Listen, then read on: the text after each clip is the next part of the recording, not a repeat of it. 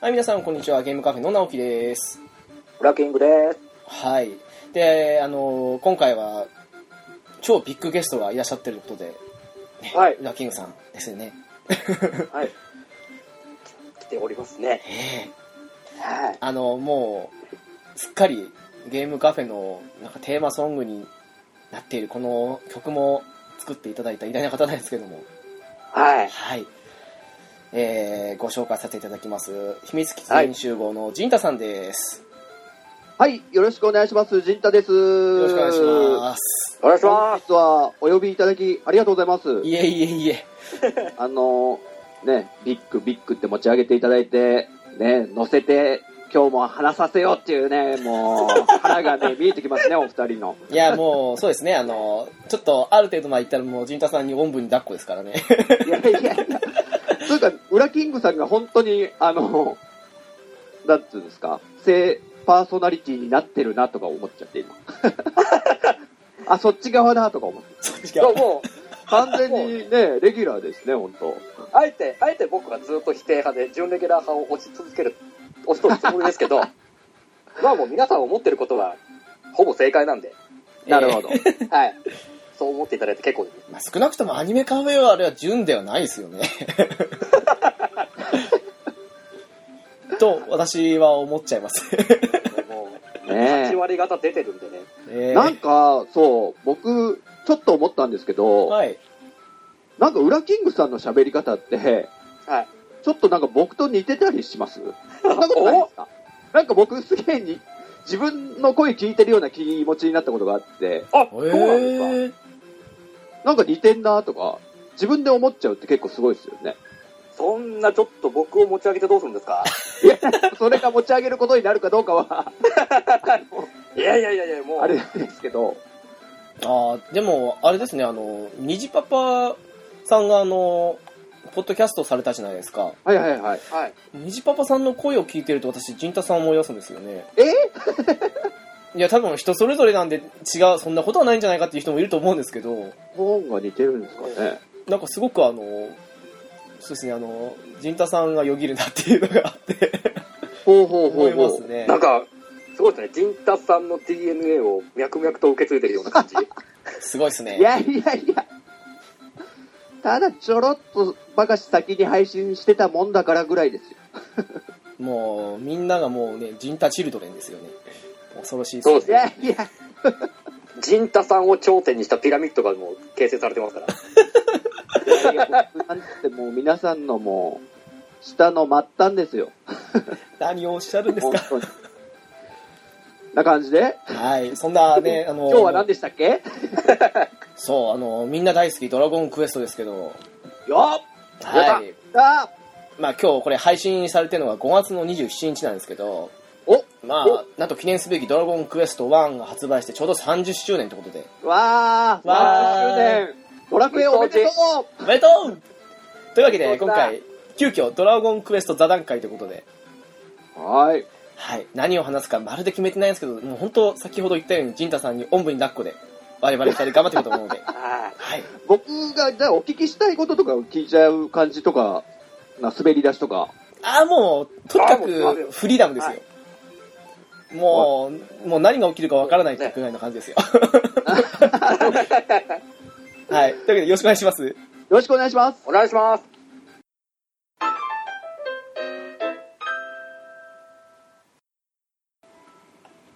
はい。というわけで、ドラゴンクエスト座談会ですけど、よっはい。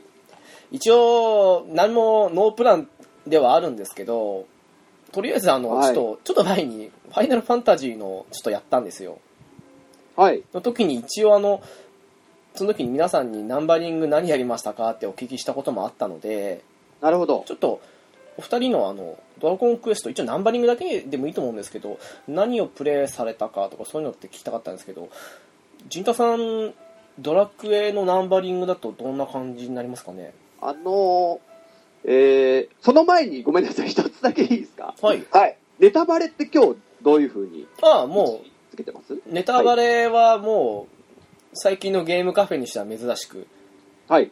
全部解放です。全部解放で。全解放です。 リスナーさん気をつけてくださいよ。ネタバレありですよ、今日もうは。ネタバレしか言わないみたいな。うんそんな感じでで、す一。つだけ、あの、セブンをなんか、ウラキングさんが、はい。そうだったなんか途中みたいな話も聞いてたんで、そうですね。残念ながら、メルヴィン一人になって積んでます。あんまつ言わない方がいいですかね。つういか、やもうほとんど僕も忘れてるんですけどね。もう全然言ってもらっていいですよ。ていうかなるほど。すいません、あの、セブンの時に、私、さらっと言っちゃったんですよ。なんか言ってるなと思ってたんですあ の、僕も。あの、生き返った神様は実はあれは、オルゴデミーダだよって、あれラスボスなんで、 もうね直樹止まれって思いましたからね。ネタバレも、ネタバレですよね。 もういい。今更ネタバレうんぬんだともう、セブンなんて関係ないですよ。おっと、 ねはい。来ましたねと。いうことで、私、ジンタが、じゃあ、やったドラクエというより、やってないの言った方が早いと思うんですけ ど、いや、そんなことないですよ、ジンタさん。いやいやいや、本当ですね。まあ、8を、えー、序盤とはエい。ンディングぐらいしか知らないと。おー、はい。おお。で、あと10が、オンラインの10がはい、ほぼ未プレイであると。ほぼですね、うんはい。それ以外は全部やりましたね。あれジンタさん、全然やってないものの方が少ないじゃないですか。そうです、そうですそうです。やってない。はい。そういうことです。じゃあ、8と10、あ、てか、8と10以外は、もう、すべて、クリア済みといそううことでで。すね。はい。さすがやでっすてね。る感じです。もう、小さい。い頃から、ドラクエとは付き合いありますね。はい。そんな感じですよ。はい。なるほど。はウラキングさんはどうですかねい。あの、僕もやってない方で行った方が早いですかね。はい。えっとセブンは、まあ、相変わらずメル君一人でなったところで、残念ながら積んでいる状態。メルビンストップですね。はい。ね。で、10は全く手をつけておらず。はい。はい。で、残りは一応全部クリアしてますね。さすがです。あー、なるほど、なるほど。はい。オッケーオッケーです。じゃあ、ジンタさんとは7と8の違いで、大体と。って感じでですすね。ね。はい。うん。じゃあ、直樹さんは私は、うん、 あの、一応、クリアしてないものはないですね。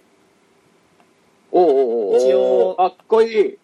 10も、今の最新のストーリーまではクリアしてるんで、はい。だから1から10までって感じですかね。ほうほうほうほうほまあ、まだ10はね、あの続いてるんで、クリアっていう感じじゃないんで、う。うんうんうんうん。ただまあ一応ディスク2の、まあ、ネタバレあれだから言っちゃうから大魔王は倒した感じですよねおー。 なるほど。はいもう全部やってると。そうですねあードラケ大好きですねねえ、もうドラクエを語るにふさわしい。うん。うん。はい感じで すね。でもまはあい今じゃ増えましたねあのナンバリング以外のタイトルも本当にあ、そうですね。うんそうですね、そういえば。何かあの記憶に残るというか特にやったなとかってありますかナンバリング以外のそういうタイトルっていうかナンバリング以外だと僕、モンスターズの初期、おおテーマとかのわはーい結構どっぷりやりましたよ。面白かったですもんねうん面白かったですね。ねえ、あの、で、モンスター育てるのがなんか結構、サクサクレベル上がるじゃないですか。はいはい。ねえ、最初、まあ、生まれたばっかのモンスターはレベル1になってるんでね。だから、どんどんどんどんやっちゃうんですよね。 すぐ上がるもんだから。あのちょっと強いステージ行くと気持ちいいぐらい上がりますもんねははいい。ね懐かしえ。いなで、モンスターとは、だから初期作品のみですね。その後の、まあ、何ですか。ルカ、なんルカと何でしたっけルカとイルですねいるですよあれとかもやったりしたんですけど、それほどハマらず、でで、その先はもう触れずにみたいなるほどな、ですかね。ブラッキングさんモンスターズってどうですかねモンスターズもがっつりやってますね。さすあのー一応、ジョーカー2まで。あのおうおうってことは私と同じですねはい。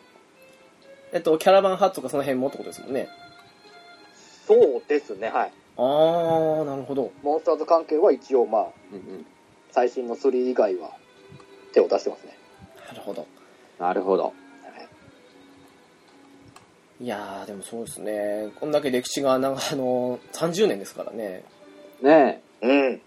じゃあ、せっかくなんで、うんはいあの、ちょっと聞きたいことがあるんですが、はどうまぞ、あ、はい単純に、あの、ナンバリングの中で、あの、好きなランキング、これ前ゲームカフェさんでもやってたと思うんですけど、改めてちょっと、今日確認で聞いてみたいなっていうのがあって。あーいいんですかそれ多分私その時の気分によって若干変動しますよあ、いいじゃないですか。ああ、僕も多分変動してると思いますよ。あ、本当ですかはい。 まあ、わかんないですけど。あの、どうしましょうベスト3とワースト1ぐらいにしときますいいワースト入れますかあえてワーストを上げますかワーストは必要です。ちでもちょっと私ワースト上げるとあのー一部の方に怒られそうですけどまあでもまあいいですはいいきますもいしいとか思いしまて、すなんかもしかしたら。 まあいいです。いいですねじゃあ、じゃあ、直樹さん、はい教えてもらっていいですかドラクエ、ベスト3、そしてワースト1。い 10は含めないことでいいんですよねきっとこれや、含めていいと思います。ナンバリングなんで。ああ、うんそうですかでもまあ10も微妙だしな位置的にそう考える と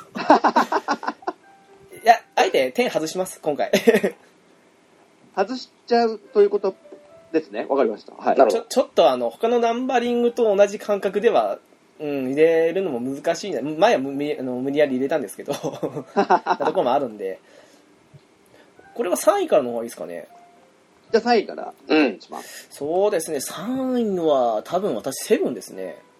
ほおうー。おで、2位がーいい。 3です。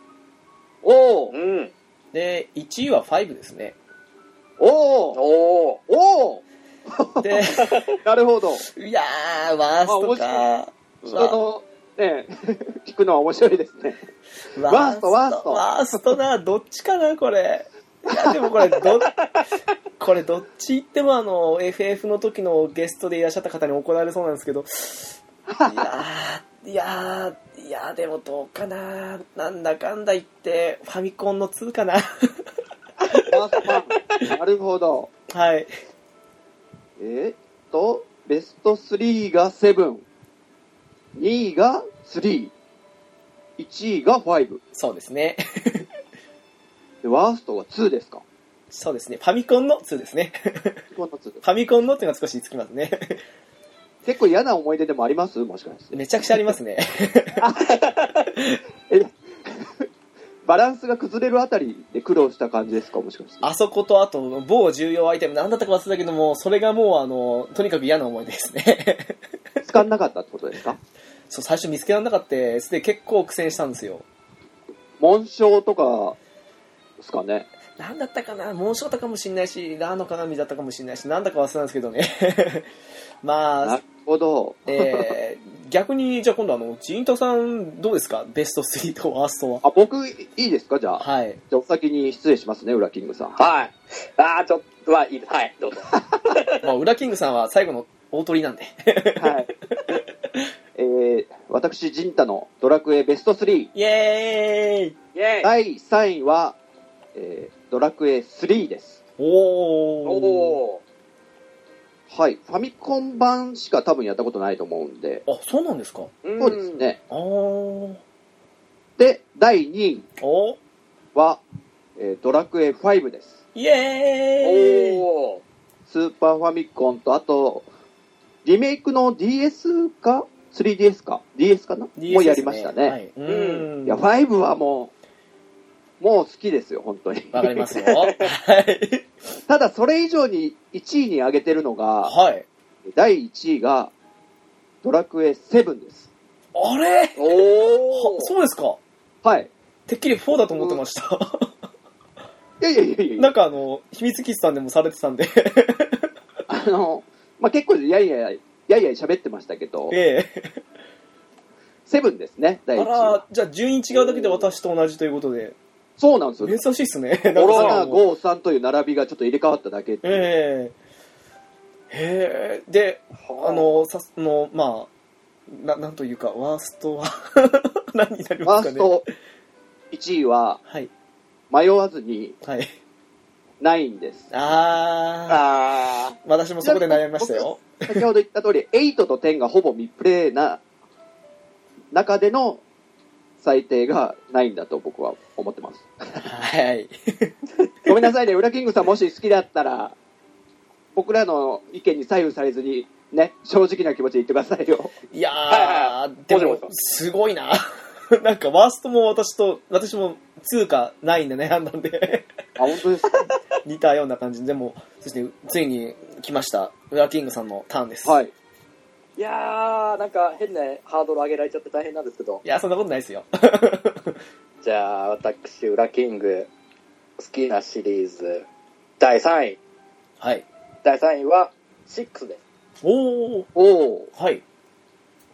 で第2位が、4です。おー、おーおーおーおーで、栄えある第1位は、3です。あーいいっすね。なるほど、なるほど。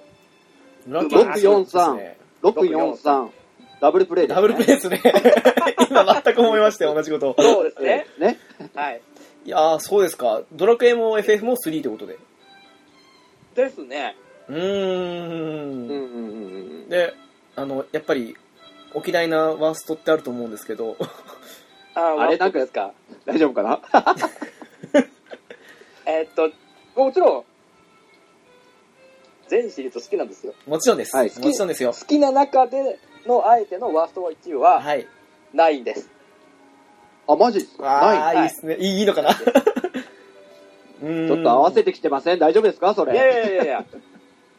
本当はセブンとかじゃないんですか大丈夫ですかだからもうセブンは、セブンは正直まだクリアをしてないんで、そのそうだ、そうだ。ランキングにはもう上げられないんですよ。なるほど。なるほどプレイ、プレイした中でのワーストはないということで。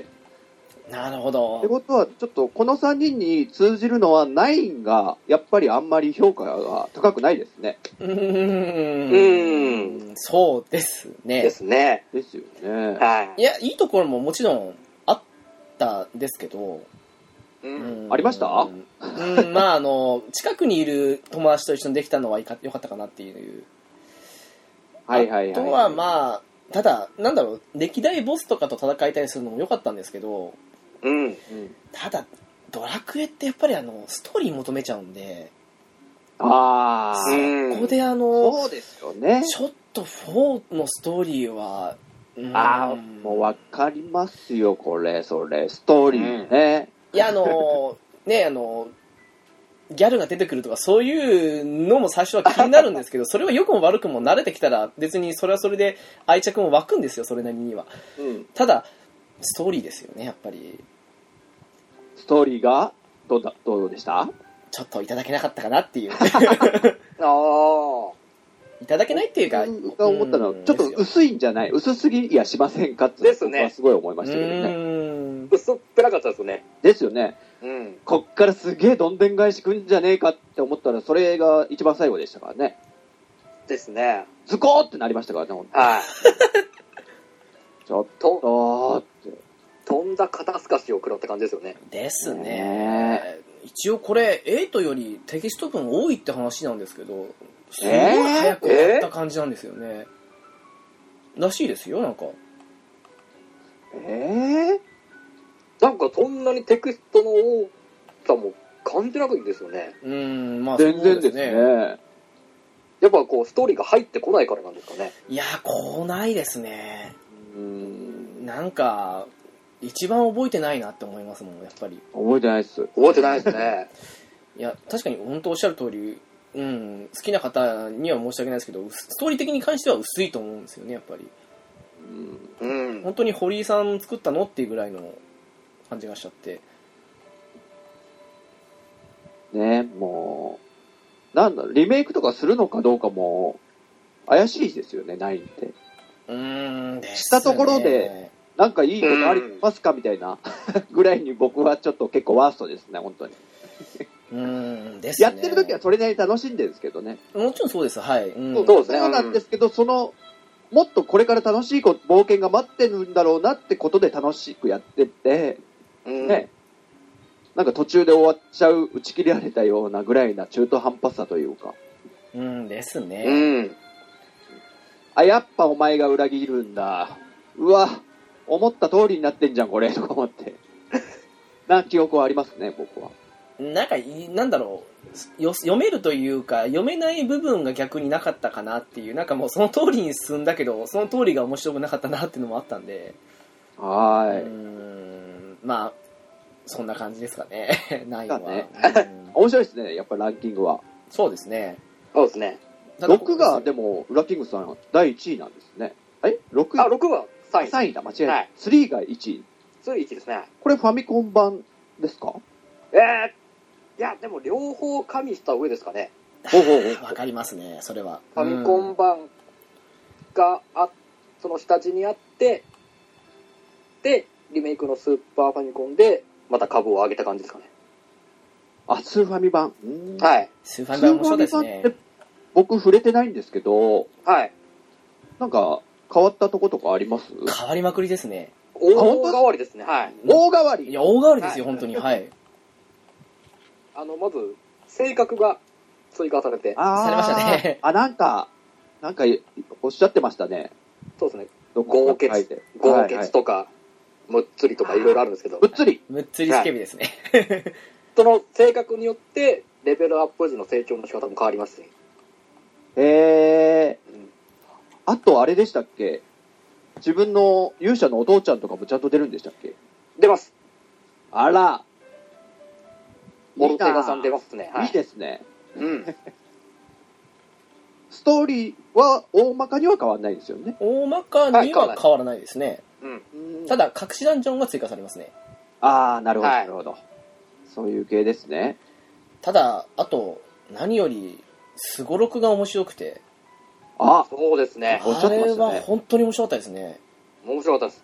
それって、あの、闘技場みたいな場所に行ってやるものですかすごろく場みたいなところに。そうです。すごろく場ってああそっうてですはいはい、えー、あれはよくできてました本当ですかうなんかあの辺の遊び入れると堀井さんって本当すごい人だなと思うんですけどあよくできてましたねあ、ねえ。さあ、そういうとこにも堀井さんの、なんかこういうゲームで遊んでほしいな的な気持ちもあったのかもしれないですいやね。ーあると思いますねうんだ。から正僕た直ち、ねあの、Wii WiiU Wii Wii でしたっけあのうんとワンツースリーで出たじゃないですかはいあ、セットのやつ出まあしそうたでねすそうですはそういはでい。あれ、ちょっとスーファミ版の3やるためだけに買ってもいいなって思っちゃうぐらい好きですね、やっぱりスーファミえ版ー、っちて。ょっと気になりますよ、すごろく。ちょっいやとチェックしとこ本当あう。そのん、なにですか全体的にあの、なんでしょうね。いや、もちろん思い出補正もあってファミコン版も面白いんですけど、うんうんどっちやるって言ったらやっぱスーファミ版選択肢にしちゃうぐらい面白かったですね。なるほど。うん。リメイクの一番いい形ですね。そうですね。あれが一番、そうそううん、リですね。はい。メイクで面白かったかもしれないですね。へえ。ねえ。正直今やっても面白いです。本当ですか、うん。面白いです。はい。よし。や るかねベスト3、ちょっと面白かったですね。はちなみに、えーシはい6は確か、そうですね、ウラキングさんが3位に上げてましたもんね。はい。あげましたね。私も6は4位、5位ぐらい結構上の方なんですけど、い。おうなんかそおうおのう。辺は、どのあたりがやっぱり、その、3、あ、3と3番目に入る要因というか。まあ、やっぱりあの、職業の多さですよね。あああ。やっぱり一気に広がって、その、やり込み要素がだいぶ増えたじゃないですか。ー、そうですね。うんうんうん。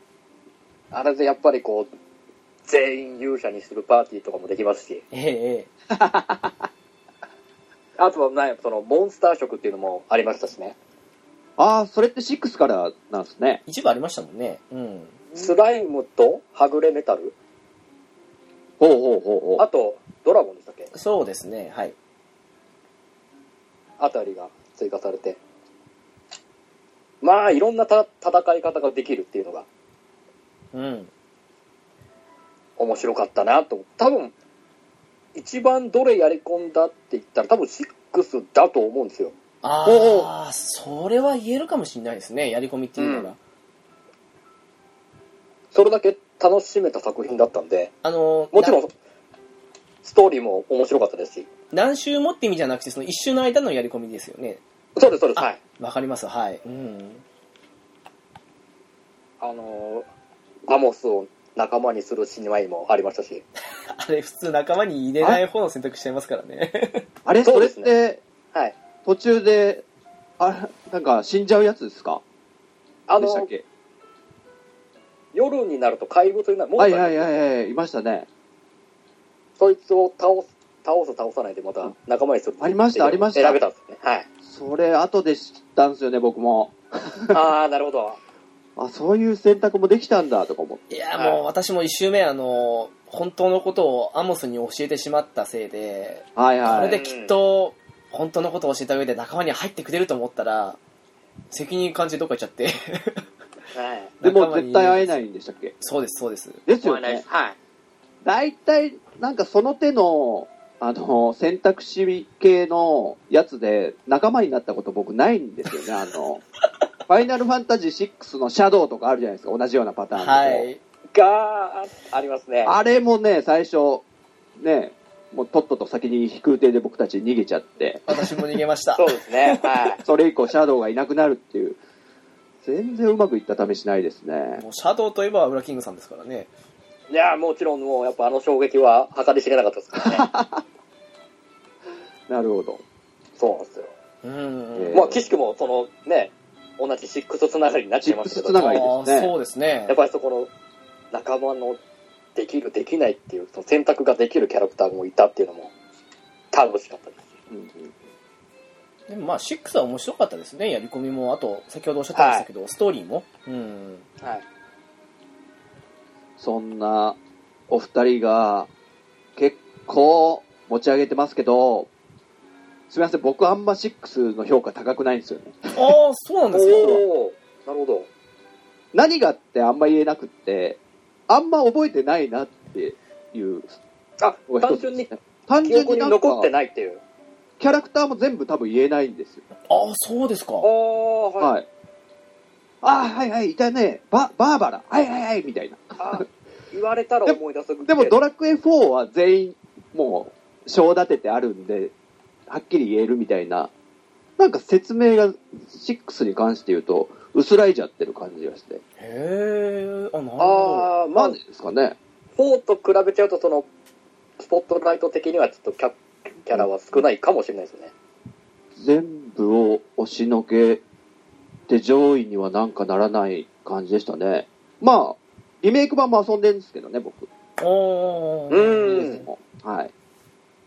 6、でも、ななんですかね、あの、初めてここから、あの、3と違う職業が入ったじゃないですか。はいはい。のもあって、で、あの、意外と転職できるのが、ムドを倒してしばらくしてからって感じもあったんで、うん。ほうほうほうほ総出で散々待たされたのもあったせいかすごくあの転職システムが面白かったからどうしても記憶に残ってるところは個人的にはあるんですよね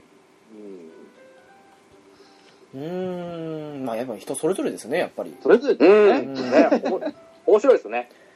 まあでもなんかそんな風にあの意見を割れながらも私と陣太さんのベスト3に入ってるものが同じっていうこともあるので なんとも不思議なもんですよねそうですね。うんああじゃあそういう一個に集中して話すとして、5お来ますかおはい話いししてます、いですねいいですね。 ?5 はいいですよね。 5はいいですねあれ、でも、ウラキングさんの中に入ってないぞ。いやベスト3に。いや、でもね、4位ですよ。あの、5は。あえて、あえて今回外させていただいたんですけど、ああ、じゃあ入れてくれてもいいじゃん。いやいやそのいい辺じゃはん、もうウラちゃん。その辺はもう、お二人が語ってくれるからもう、お腹いっぱいだなって思ったんで、しまった発表順変えるべきだったか っていう幅を、幅を持たせるためにあえて、えー、5、4、3の月2でもよかったんじゃないで すかというのは、まあ、月冗談としまして。ね5って、あの、うんもうストーリーだけ、僕はもうシナリオだけで、なんか、すべてを語れてしまうぐらいに大好きなストーリーですね。うん同じですよ私もうんあ、本当ですかもう、これこそ、なんかドラクエの、なんか、堀井雄二のシナリオだ、みたいな。いやーおっしゃる通りですよ、うん、感動感動的ですよね。本当そうですねうんなん悲かしみもあるしちゃんとうん今別になんかシナリオシナリオとか読み返さなくても普通に話せちゃうぐらいにわ分かりやすいじゃないですか親子3代の話なんでいやもう今本うん当そうですよ陣太さんおっしゃった通りうちでも昔ドラクエ5の回単体でやったんですけどはいはい私はい。カンペなしで全部覚えてましたもんやっぱりなんか細かく覚えててすごいなと思いましたけどね、あのいつもはカンペであったりもしくはなんかもうごまかしたりするんですけど あの時に関してはもう全部覚えてたなと思って やっぱりそんだけ分かりやすくていい話でしたからねねえうん。なんか特に印象に残ってるシーンとかってありますあぼドラクエ5ですかはい僕的にはあのもうほんすごいネタバレですけど本当言っちゃいますよどうぞどうぞはいあの主人公が石像にされちゃってはいはい。 10年ぐらい過ぎるんですよねはいうん。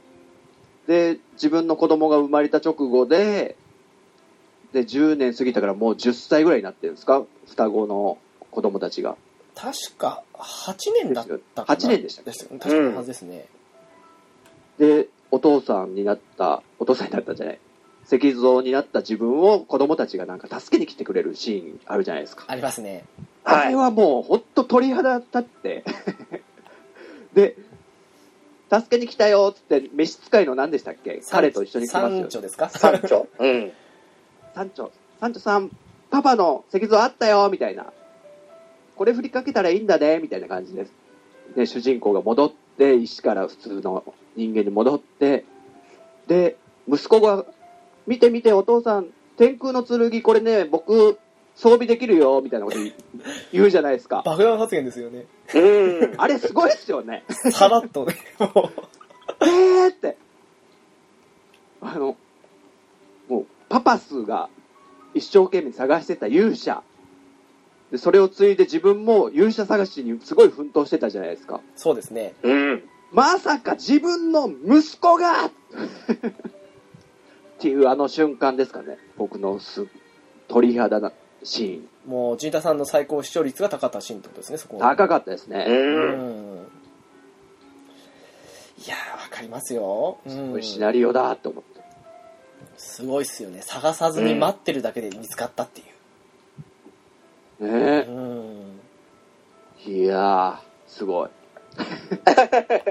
そもそも最初に、一番最初からもう、最強の天空の剣をパパスが持ってること自体がすごいって思ったんですけどね。ああ見つけた後ですね、うんはい確かにそうんで、装備できない切なさみたいのが、書いてましたねはいあれ切ないですよね。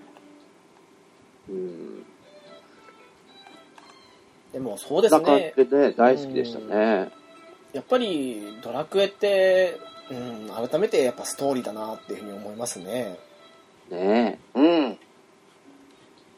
まあ、なんか、ちょっとドラクエ5って世界、世界が狭いなとか、あと魔法の絨毯が手に入るのがちょっと早い段階でもう、あっという間に全大陸行けちゃったりとか、はいうん。なんか嫌なことも結構あるんですけど、なんかいまいち冒険してる感ねえな、このゲームとか、思ったりすることもあるんですけど、うんすべてシナリオがこう補う。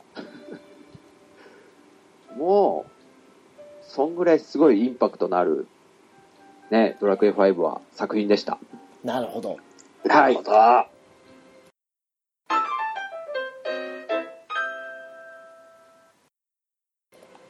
じゃあなんかちょっと飛び飛びになっちゃいますけどはいはいなんか改めてあの一つ一つ触れた方がやっぱいいかもしれないですねこ れ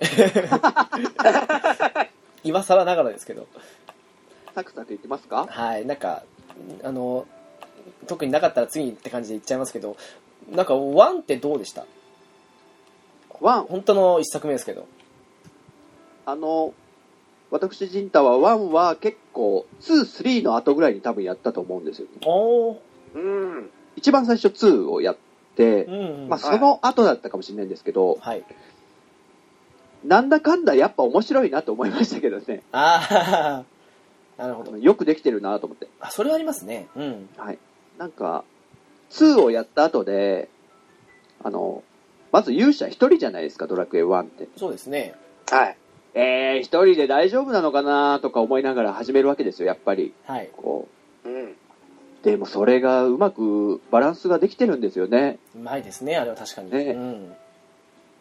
あの、回復寿命、 呪文、ごめんなさい。回復呪文とかも唱えられるし、一人でもなんとかなるゲームバランスになってたり、はい。うん結構なんだかんだ好きですね、僕は。うん。はい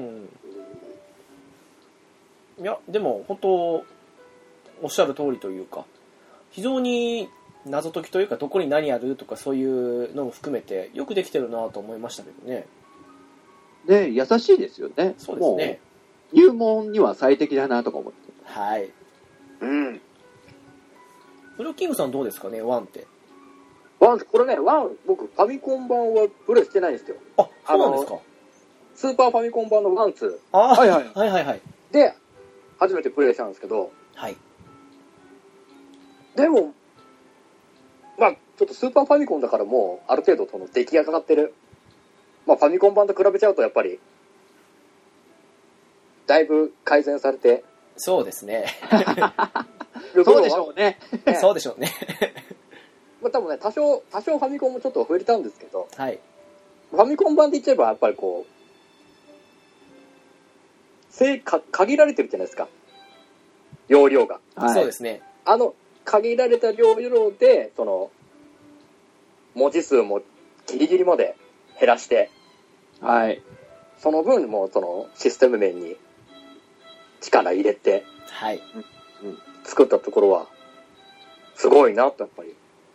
これがあってこそのその、後の2、3、4って続いていくわけじゃないですか。はい。はい。そのベベースとなったっていう部分で言えばやっぱり完成度は高いなと思いましたね。そうですそよね。うですねうん。あ有名な話で、あの、カタカナが一部使われてないって、ドラクエ1あるじゃないですか。はいはいはい私もよぎりましたよ、それ。 はい。うん。その、まあ、単純にカタカナのあがまあ使えないということで、あが、うんあだ、えっあそうとだ、あが使えないですよね。何文字か使えない中で、何文字か、はい。有名なので言うと、くですね。くですか。あの、ダークドラゴンじゃなくて、あそうダースドラゴンなんですよ。そうそうそう。はいえで、その限られた、そのカタカナの中で、生まれた呪文だからこそ、ホイミとか、うん。リレミトやら、リレミトあったかななかったか まあいいや。だからなんか、不思議な響きがそこからまた生まれたのかなとか思ったりもしたんですよ。ーなるほど。うなんかドラクエらしい呪文じゃないですか。呪文の名前だけ取っても。うん。うん。うん。それって、そういう容量の制限から生まれた、なんていうんですかね、棚からぼたもちじゃないですけど も。だすやっぱり逆にそれだけこう縛りがあったからもうより深くこう呪文のね一つ一つも考えられたっていうのもあると思いますでね。したはい。っていうのがなんかドラクエ1の凄さだなと思って。うん。そうですね。ねじゃあそうですね。2って、それこそ、陣太さんは初めて2ということでしたけど。 2はもう思い出深いんですよ、僕、ぶっちゃけ。はい。おお。あの、小学校5年生の時に、はい。多分お父さんにダダをこねて買ってもらった。 そういえば、おっしゃってましたね。うんあのそうですそうです三菱の方はい。で、あの、だからやっぱりすごい大事にプレイしましたし、あと復活の呪文が長いじゃないですか。えはい。で、それによって、あの、小学校5年生が親に縛られるあのゲームの時間、うん。その中で、なんていうんですかね、限られた時間の中で、復活の呪文もちゃんと書かなきゃいけなかったりとか、そういうめんどくささも、もう小学校にしてみれば、小学生にしてみれば、なんていうんですかね、もう、いい思い出しかないんですよね、なんか。辛かったけど、それが楽しかったなと。えあれですよね、あの、2時間できるけど、1時間40分か50分で切り上げて残りを、そうですみたいな。はい。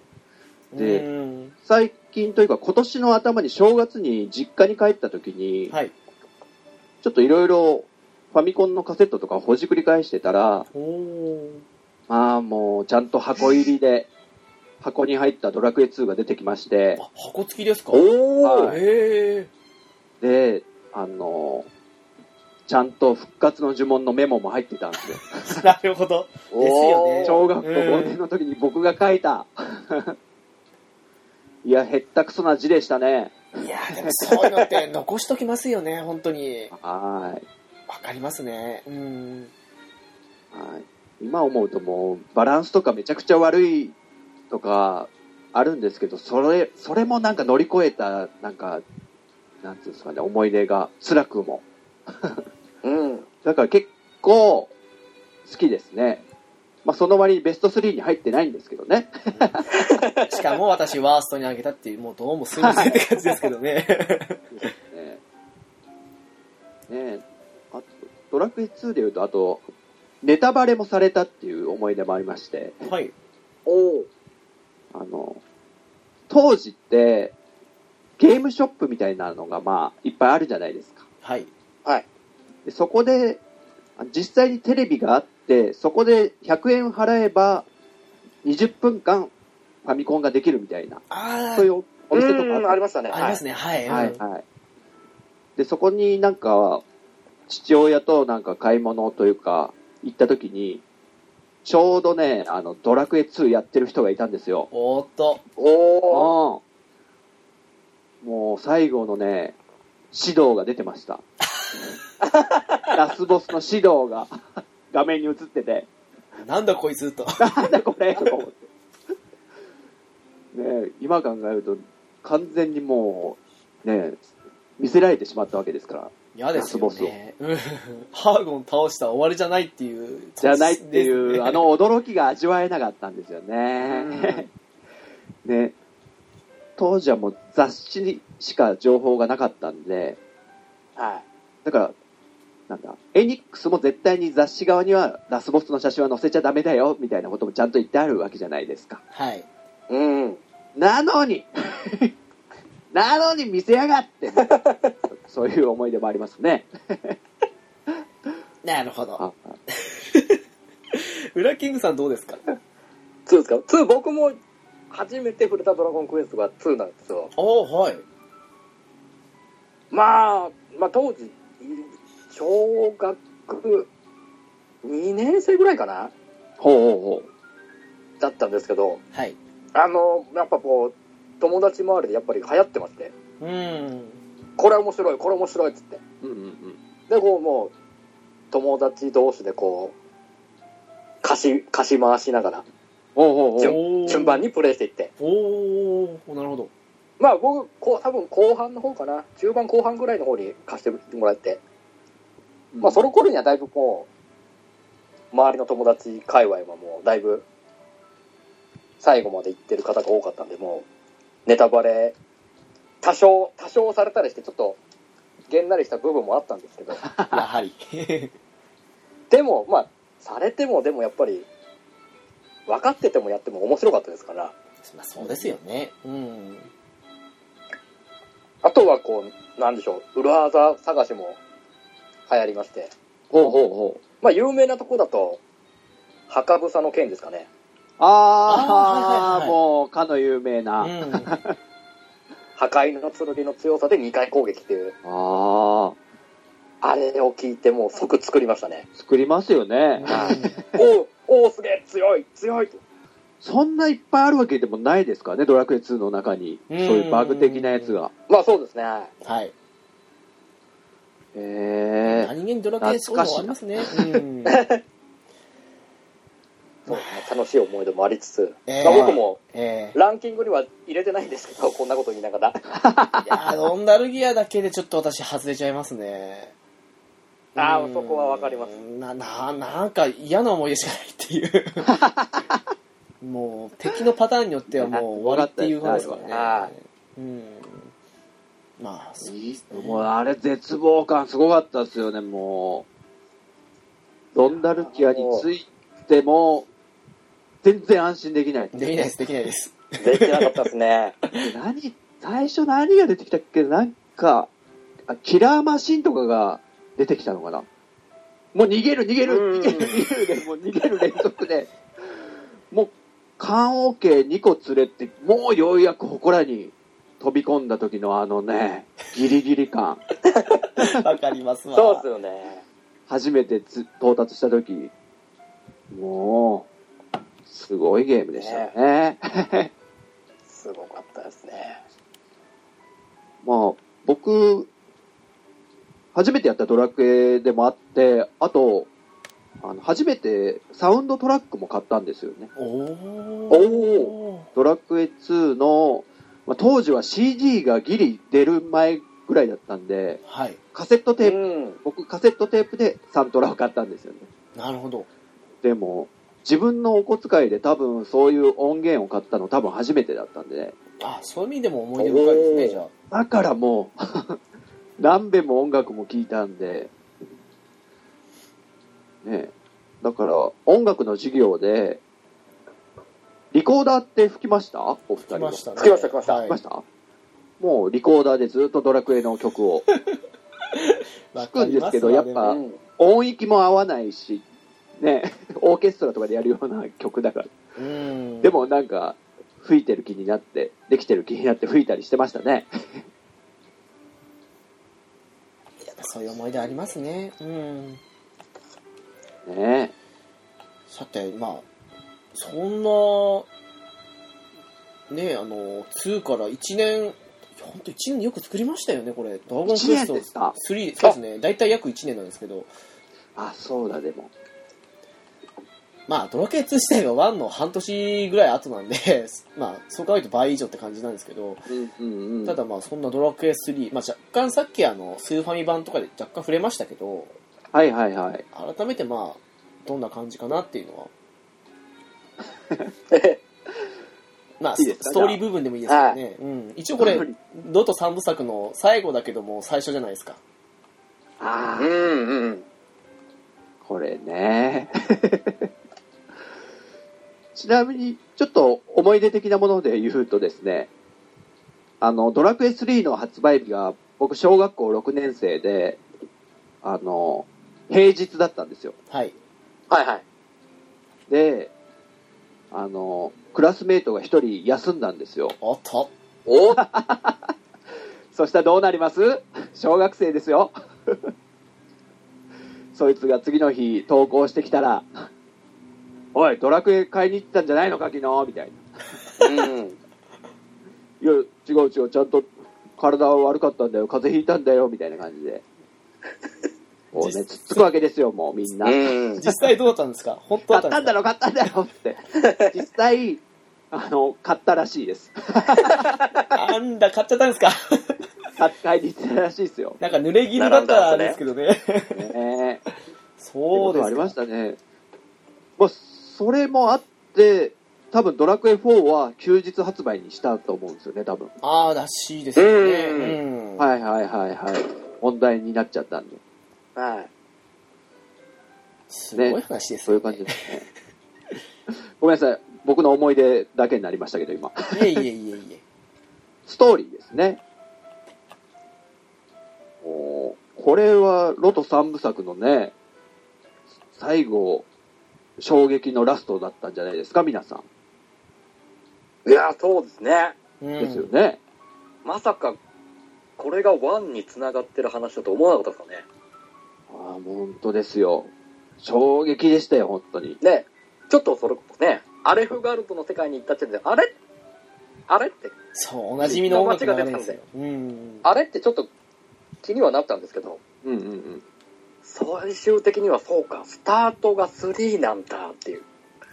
ねえ、もう、そして伝説ですからね。うん。あのシナリオは震えましたね。天才ですね、 うん。堀井雄二氏。本当に。すごかったですね。でまもあ、あそうと、ですね。確かに。何ですかね。その、全部が、自分が使ってた剣が、それがロトの剣となり、みたいな。あうあ、んそうですね。うん。使ってた盾がロトの盾となり、みたいな。えー、歴史に刻まれていそうるですね。うんみ。たいな、ちゃんと語りみたいのも入るじゃないですか、ラストに。そうですね。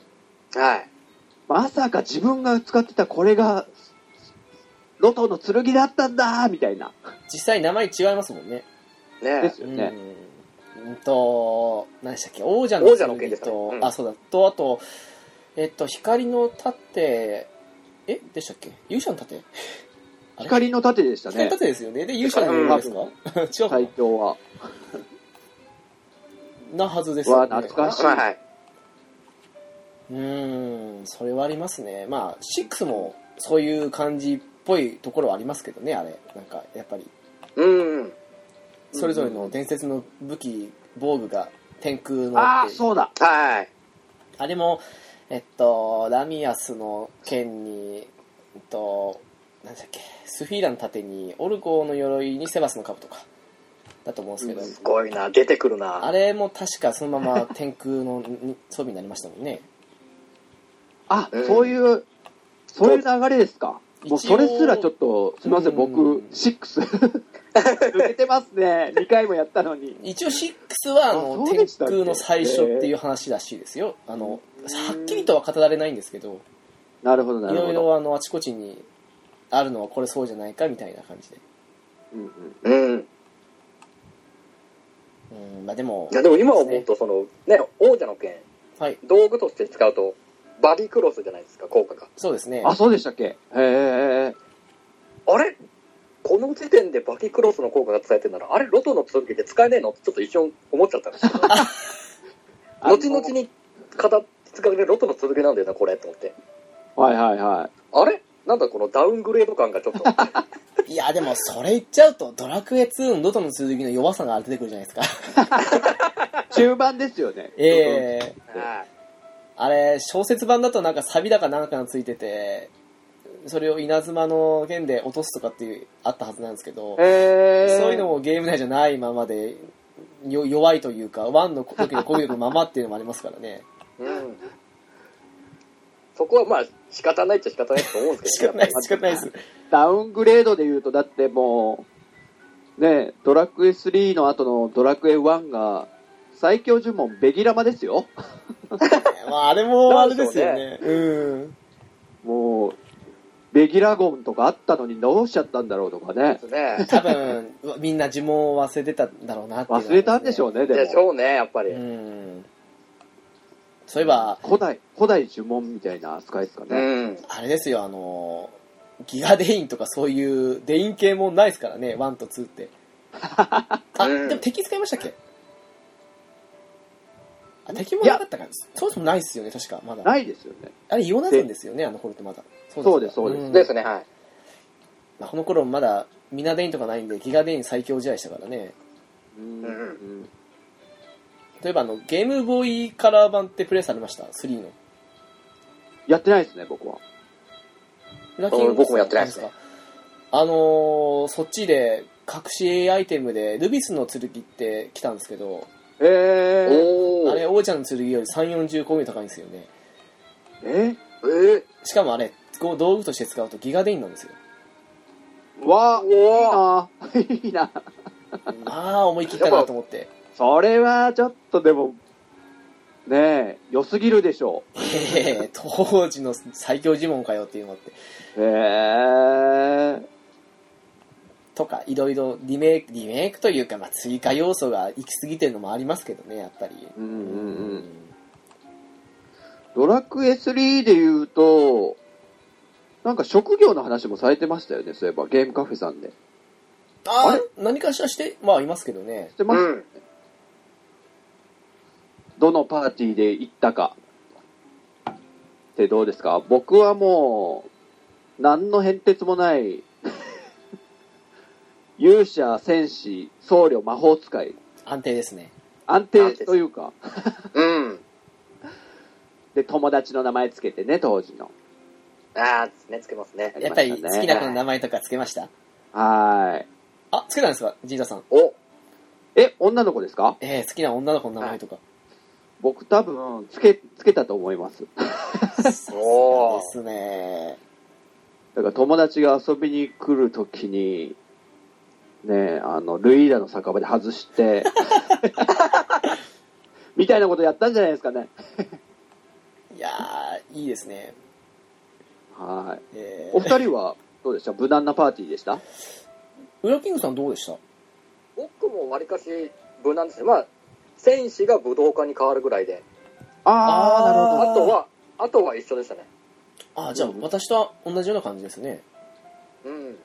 でもウラキングさんスーファミ版は多分変わったんじゃないですかスーファミ版は変わりました。ですよねやっぱり、新職業の盗賊は言えましたよね。ああわかりますわかおまあ、魅力的でしたね、盗賊。ります私その盗賊ですよ良かったですか盗賊良かったですよ、えーはい、い。よかったですね。あどんとな、どんな感じですかいや盗賊。力も強かったですしあと、はいあのこれリメイク版というかスーファミ版ってあの小さなメダルはあるんですよ、はいはいは。ないのであの盗賊の花とかで探すと見つけやすいってのありますよねやっぱりなるほど。へうん、そうですね。はい。うんえ。で、ままああ、でもフィールドスケールが豊富だったんで、うんうんうん。うん忍び足を使って、こあう、ーエンカウントを下げたりとか。そうだそはうですいね、はいはい。しますねもうなるほどなるほ盗ど。賊の花とレミラーマンのコンボは必須ですもんねはい、一緒です。いやーわかりますね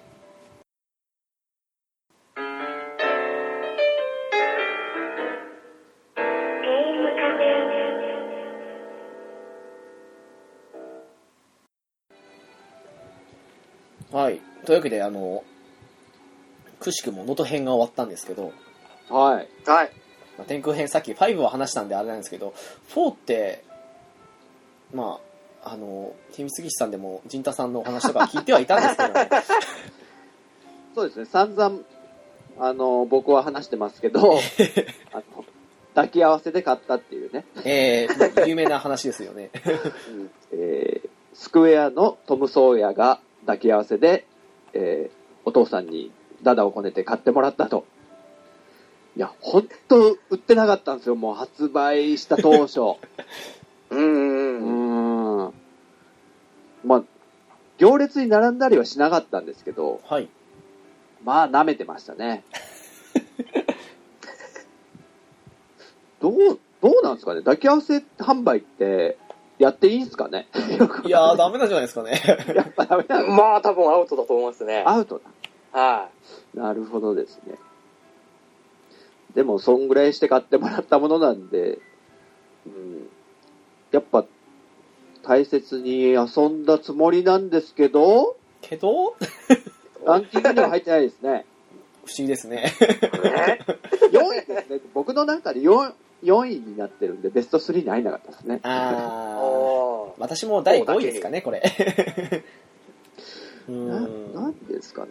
僕、あの、えっと、サントラ、3もサントラ買ったんですよ。はいうんで、4になると、もう、容量が結構増えたのか、あの、音楽が結構複雑になってきちゃって、はいうん。あと、シンプルじゃなくなってきちゃって、なんかあんま、口ずさめなくもなってきちゃって、おーで、曲数もすごい増えちゃって、で、サントラも買わずなぐらいなんで、だからちょっと気持ちが離れちゃったのかもしれないですね。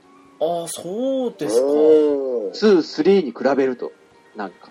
私でもあの3ってゾーマ戦の音楽、まあ、有名な曲ですけどはい。とかは好きなんですけど全体的に4の方が音楽好きだなってあ本当ですかあのエスタークとかその辺のはいはいはうい。ん実践とかの音楽ってよくファミコンであんな表現できたなと思うぐらい好きなんですけどうん。うーんまあでもまあ確かにうん複雑ではありますけどね普通のあれとして見たらあの、多分、リコーダーで吹けなくなったのが嫌だったんでしょうね。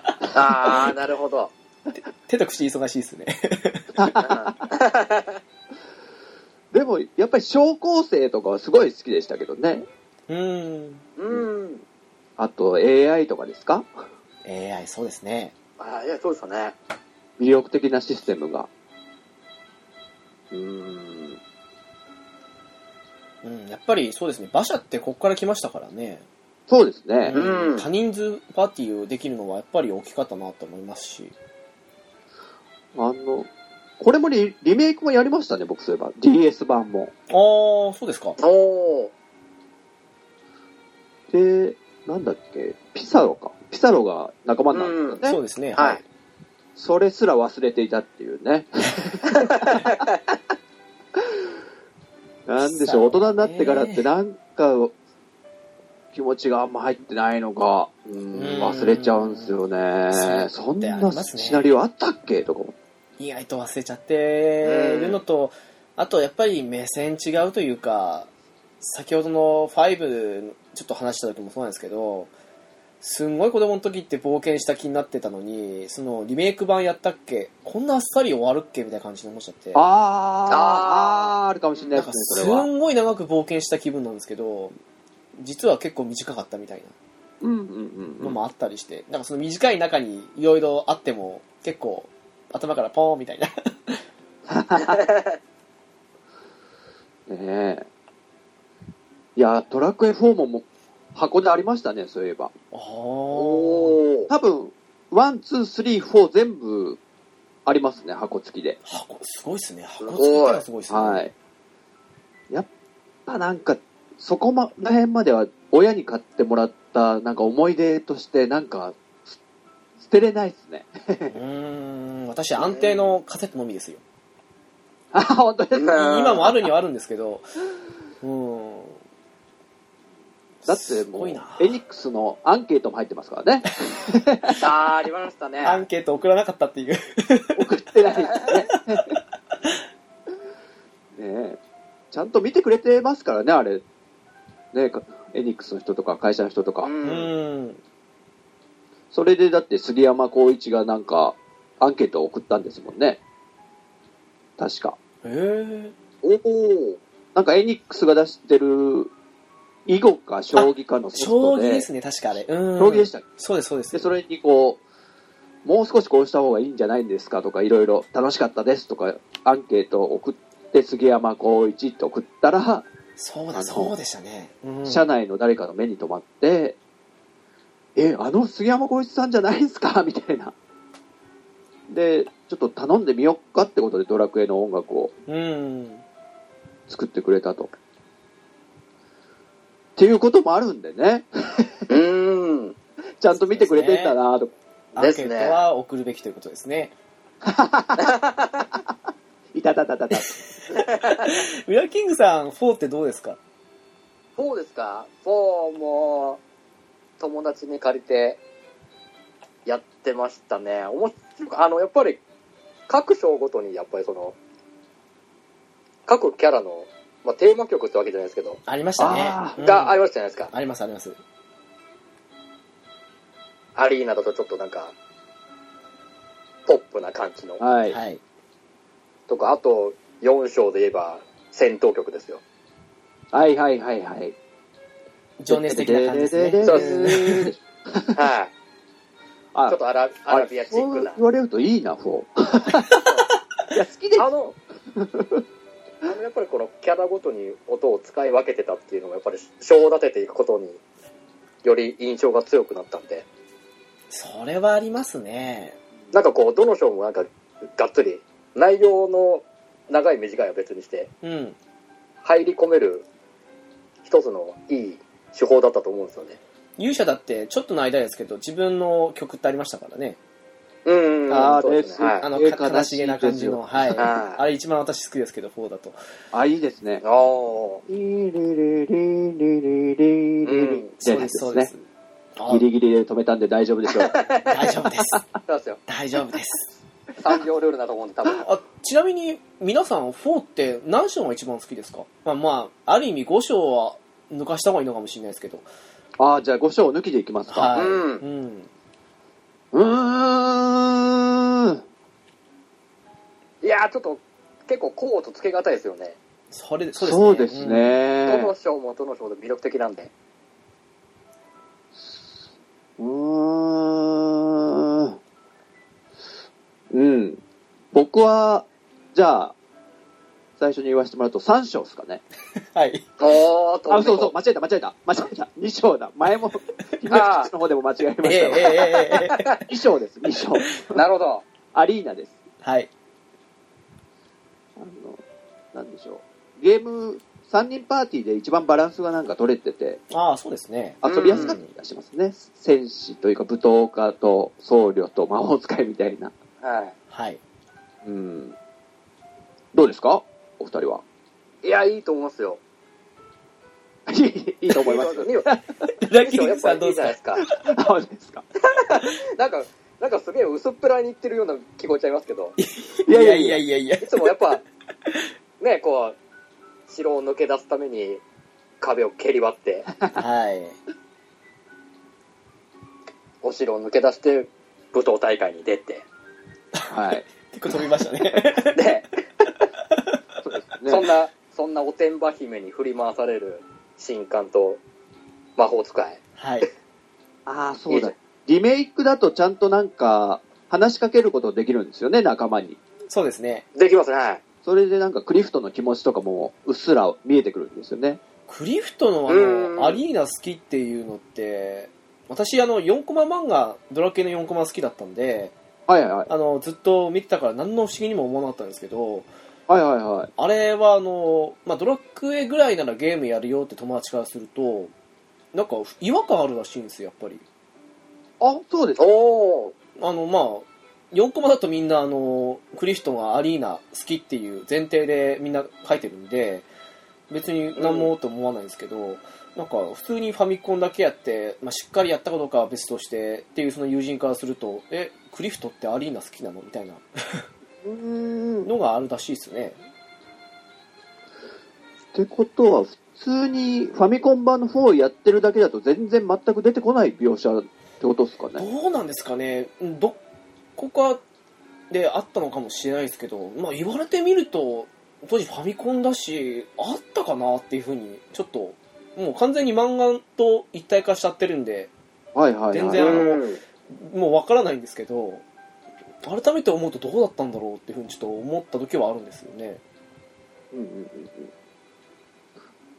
で、章で言うと、お二人は何章が好きなんですか裏キングさんどうですかね僕じゃないですか。僕やっぱり4章ですね。おーあの、なんでしょう、復復讐劇っていうんですか。はい。はいはいはい。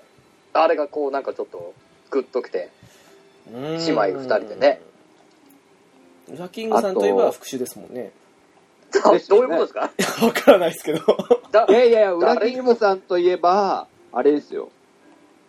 マーニャの露出じゃないですかあー、なるほど。だー意外と、意外と僕ね、マーニャよりミネア派なんですよ。あ、ミニアハああーなるほど。 はいなん。ですかまあ、隠すエロスじゃないですけど。はい。ああ、自分、裏キングさんは自分にだけ見せてほしい人ですからね。そうそうそう。あーなるほそうどそ。その、二本当人になっに、た時に、そういう優越感がしたいです。マーニアは見せすぎだと。マーニャはもう、だってもう、その、オープンすぎるじゃないですか。そうですね。あちょっと付き合ったらやきもきしちゃうかもしれないですね。なんか、振り回されそうで嫌なんでうすよ。ん。あー確かに。いらぬ、いらぬ気を使いそうで。あと知らない間に自分の中のお財布からね、お金がなくなってるかもしれないですもんね。そうですよう。ーん。あ、そんなあざといタイプでしたっけあの、スロット確かでに、みたいな。 はい。そんなこすごい設定。姉さん、また私の稼ぎを、つって。 と。そう。なんか落ち着いてる4章ってタロットみたいのをどっかで手手に入れないですかアイテムというか武器として。銀のタロットですかはい。あ、そうだそうだ。なんか、それのイイメージがすごい強いんですよね。あれ、リメイク版で確か道具で使いませんでしたっけ使えたはずですよ。あれ確あか。れファミコン版も使いましたっけも使えると思います。う、なんかいろんな効果ありましたそうなんよね。そうかあ、りま運すよのね4つで、うん。うん意外に結構僕は使ってたんですけども、おー。うん。もうなんか、もう、なんだ、全滅しそうな時とかに、高いとかもうやけくそみたいな。あの、パルプンってぐらいの気分で。そうですね。で、意外に、いいの出るじゃん、いいの出るじゃん、みたいなことを思いながら、え使ってていい思い出があるんですよね。ー。うん。はい。ああ、もうななるんほか、ど。いろいろ思い出しましたね。ウラキングさんはミネアが好きということで。はい。はい。はい。で、直樹さんなはんか私は、やっぱりなんだかんだ言って、3章ですかね。トルネコ。オルネコ。なんか理由がもうあの、秘密基地の方で皆さんおっしゃってたのと全く同じ理由なんですけど、結構、結構みんな好きなんですね、あれ。好きですうね。んあれ、なんだかんだ面白かったですね。うん。あああいうちまちまやるの大好 きなんで。ああ、なるほど。ええやっぱりなん3か似ですよ似たような要素ってありますかね、他のゲームに。他ですか売り、あの、トルネコ的なななんというかあのやってることの雰囲気考えると、はい私の好きなあの、まあ、シミュレーションゲームのジャンルにあーやってることに似てるかなって思っちゃうんですよね、うん。ずっとちまちまちまちま やるというか集めては売って、集めては売って。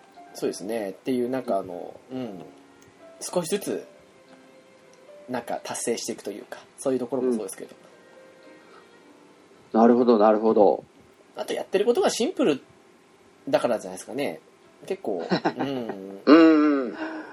あれって、堀井さんはどういうとこから引っ張ってきたんですかねああなんか、絶対堀井さんが持ってくるものって、元ネタって絶対どっかにあると思うんですよ。ああなるほ RPG も昔の、ね、ウィザードリー、ウルティマから持ってきたとか、どそうですねあと、うん。いただきストリートもなんか、あれなはんかモノポリボかードゲームも元がありますよね。そうですねモノポリーか。はい。確かそこから派生してあの桃鉄とイタストで別れたみたいな話は来たことあああ、りますよねなるほど。うんあ。の二人で一緒に研修じゃないですけど見に行った後のヒントで得てじゃないですけどね確かうーんどなんでしょう。なんすよね。うですかねなんかやっぱりこの、商人をせキャラクターに設定したってことで、やっぱそういう、商人らしい。うん。うんだから3でもやっぱ商人いましたけど、いましたねまあ、そ んな、そんな大した役には立ってないじゃないですか。あのあのオーブ手に入れる過程でちょっそうとですね町おこしするぐらいですよねぐらいだったんで、はいはいはい。それを踏まえて、よりなんかこの、商人らしいことをさせてあげたいということで、トロネコっていうキャラを作って。なんかどっかで買い物した時にピンと思いついたかもしれないですしねねネタとしてはあったのかもしれないですね。ネタとしては。あーかもしれないですね。あの、堀井さんの中でもドラクエ1の時点で、あの、すでに小構成のアイデアとかあったらしいんですよね。おああなるほどはいはいはいおただ、容量の問題とか、ーうんあと、さ初めてドラクエに、っていうか RPG に触れてもらうにあたって、そぎ落として、そぎ落としたのがドラクエ1なわけで、はいうんもうパーティー性とかも、本当はやりたかったらしいんですよ。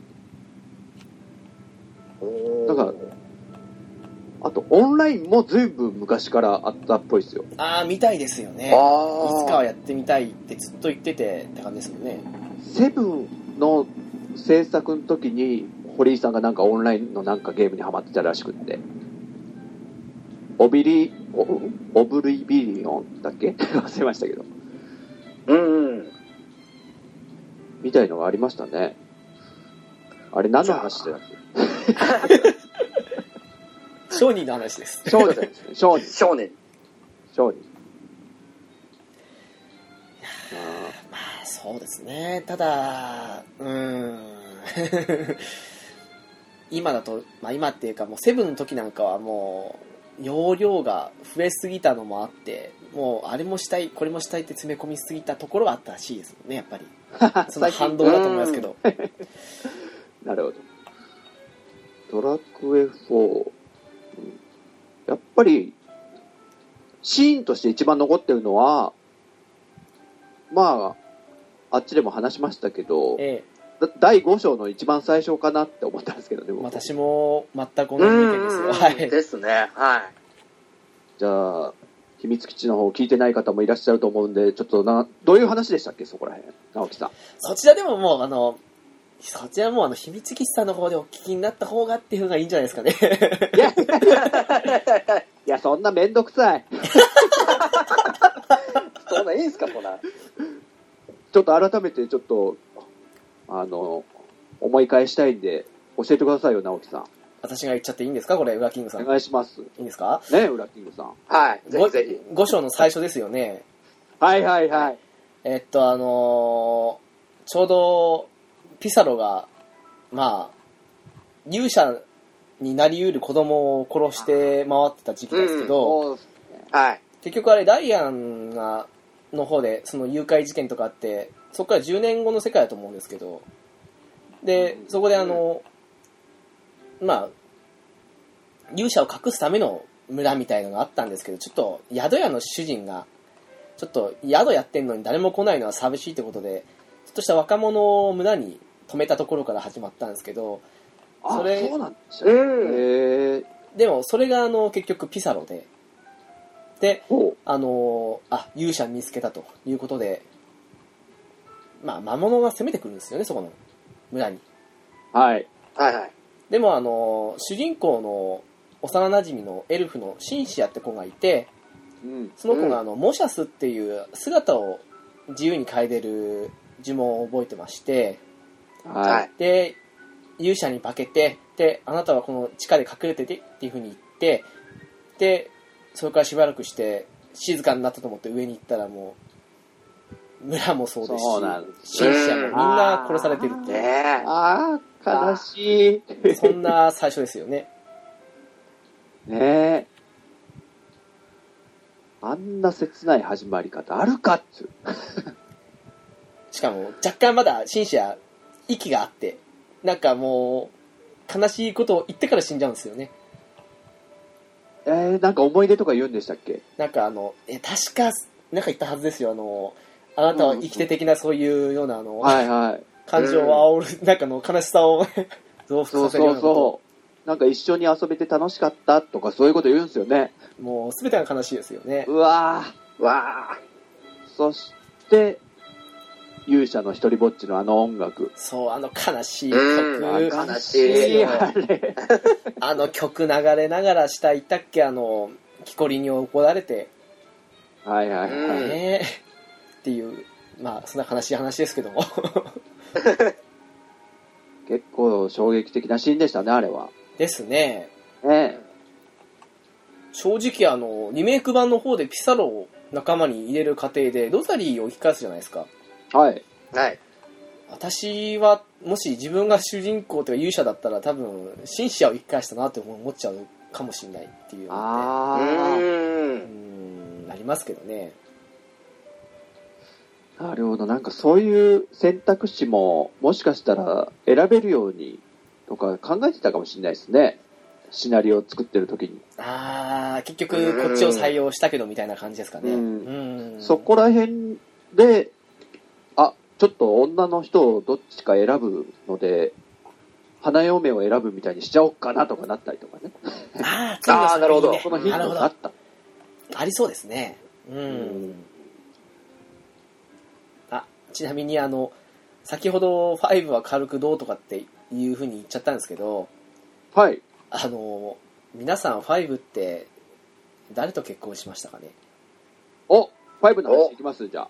はいなんかその辺でも触れてみようかなと思ったんですけどもじゃあいきますはい、はいどうぞどう ?5 のぞ話。いっちゃいますか。これはもう結構語られてましたよね。ゲームカフェさんで最近というか、ちょっと前にそうういう話されてるなとか思って、はい興味深く聞いてたんですけども、確か直樹さんはなんか最近フローラ派だな、みたいなこと言ってたと思うんですよそうですねある時を境にフローラばかりですね、ね。え私、ジンタは、えー永遠のビアンカ派です。あーっとおお。多分、多分変わんないんじゃないですかね。この先もは今までもこれから もい。もう何遍やってもビアンカ選んじゃうんですよね。いいですね仮にフローラを選んでみたみたいなことも何回かあるんですけど、はいまあ、セーブしといて、やっぱビアンカにしとこうってと。ああやりますよね戻って、はそう。な、なんか、あの、ビアンカを選ばないでフローラで、フローラと結婚した後に、あの、ビアンカが住んでる、なんか、集ーい。落はみたいいな、はいははい。い行った時の、あの、すっげえ寂しそうな感じ。ですよねうん。ねえ。私は大丈夫だからみたいなこと言っちゃってそうです、そうです。まあ、そういうの見たら、なんか、ねえ、やっぱ情が許せないというか、自分の その選択が、あどうしてもダメですね、僕。しかも墓まで1個増えちゃってるしみたいなそうそうあ。だ。そうですよね。お父ちゃんでしたっけお父ちゃんの墓でしたっけいやー一説では主人公の子供なんじゃないかっていう噂もありますけどああ。うん。そんな、そんな、 そんな重たい話なんですかえーそれ 大っすよね。なるほど。はい。はい。えー、ジンタはビアンカということで、はいど。うですかお二人は。はい。裏キングさんどうですか僕は、入り口はビアンカで、はい。はい。最終的な出口はフローラになりましたね。ほうほうほう。おーなんでしょう、まあ、ね、もちろん、その、やっぱり幼馴染なんで、ビアンカは。はい。はい。それこそね、小さい時に、レムール城につ連れて行かれて、 はい。幽霊退治とかもしましたけど、はい。でもやっぱりなんでしょう、フローラを選んだ時の、まあ、その、ルドマン家の力ですか。お金です ね。お金ですね。財、財力にちょっとね、心を惹かれてしまいまして。恐ろしいですからね、ルドマンカンパニー が。ですね。ああ、なんか似たような話、どっかで聞いたぞ、これ。なんか、ラブライブとかいうアニメの時になんか似たような結託をしてた気がするな。デジャブですかねそ。して、どんな感じで すかえ結末やっぱもりにね対して。、まあ、経済、まあ、経済力ももちろんなんですけど、やっぱり、一番真に来たところは、やっぱりそのベホマズンですかね。あの、フローラ覚えるじゃないですか、ベホマズンは。ほうあれほうほ覚えましたっけで確かフローラが覚えるんじゃなかったっけ娘じゃないですかね。あ、違うかな娘でしたっけあ、違う。娘じゃないか。多分、あれ、フニャロンーカラはベホマズン覚えなくて、う。うんあフローラが確か覚え言わずんですかた。あれでしたっけイオナドンでしたっけヨナズンだった、確かベホマズンは覚えなかったはずですけども、ただ、まビアンカのメラゾーナで、あ、あれですね。そうですねどっちにしても、その、呪文が欲しいがために、ですね。その幼馴染のビアンカを捨て、捨ててる。捨ててるわ能。力で選んだってことですね。情じゃなくて。お金やとっぱり能力で。そうですね。でも、ステータス重視になっちゃいましたね。そう。なんか、リアルな話すると、でもその能力って、あの、育ててみるまでわかんない能力じゃないですか。はい。はいはいはい。だから、一番限界を知った上で、フローラに乗り換えたっていうことですよね。そうそうで、 どっちのパターンも試してみた上での、その、最終的な、最終面接すで、ごいな。いやー、そそううだだよ、壮絶だって。いうトータル的にフローラだったと。そうです。うちの会社にはフローラが必要だってことで、あと、採ちょ用っしちゃいましたね。なんか、と夜の方が良かったんですかもしかして。そうかもしれないですね。なるほ夜どの相性の方も。うん。夕べはお楽しみでしたねって言われたかもしれない。宿宿屋の主人に。はなるほど、なるほど。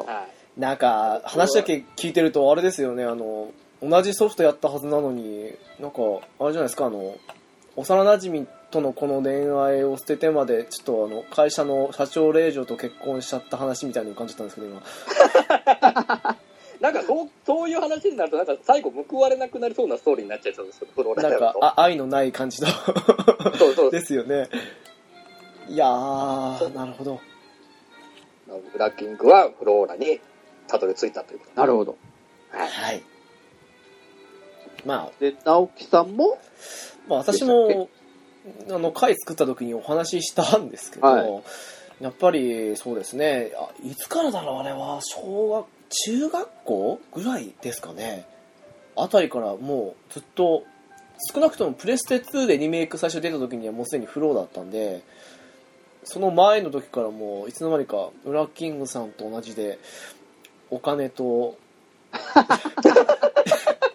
呪文と、まあ、そりゃね、あと、まあ、勝ち気なそうですよね子よりは、あの、おしとやかなお嬢様に、なんか、やっぱ、うん、あれじゃないですか、あの、世間的に多分そういう子に疲れてたんだと思うんですけど、なるほど、なるほど。うんなんかうるさい子よりおしとやかな子だよな、みたいなところがあったんでしょうね、きっと思うところが。あと、そうだ、フローラって年っていくつなんですかねっていうか、ビアンカはお姉さんだったんですよね。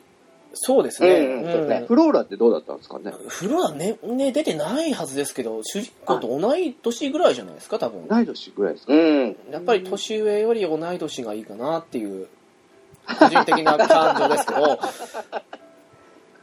まあ、なるほどなるほどえーまあ、ビアンカもあの石像になっちゃったらあの石像化してる間は警戒しないことを考えると主人公と同い年になるんですけどねああ、なるほど。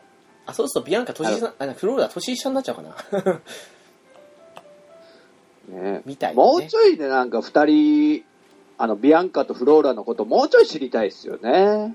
えどういうことですか趣味、趣味とか、あ、そういう、あのー、なんですか、ゲームは好きなのかなとか、結婚してみて、実はね、あんまゲーム好きじゃなかったとかだったら、やりづらいじゃないですか。ああなるほどああ、なるほそうどいうのも知りた いなうんあれというか裏キングさん的にはやっぱりあの青が好きだから、髪が青いという時点でもうってとこはあったんですかやっぱりああ、そうね。ああ、でも結果的にはそうなったかもしれないですね。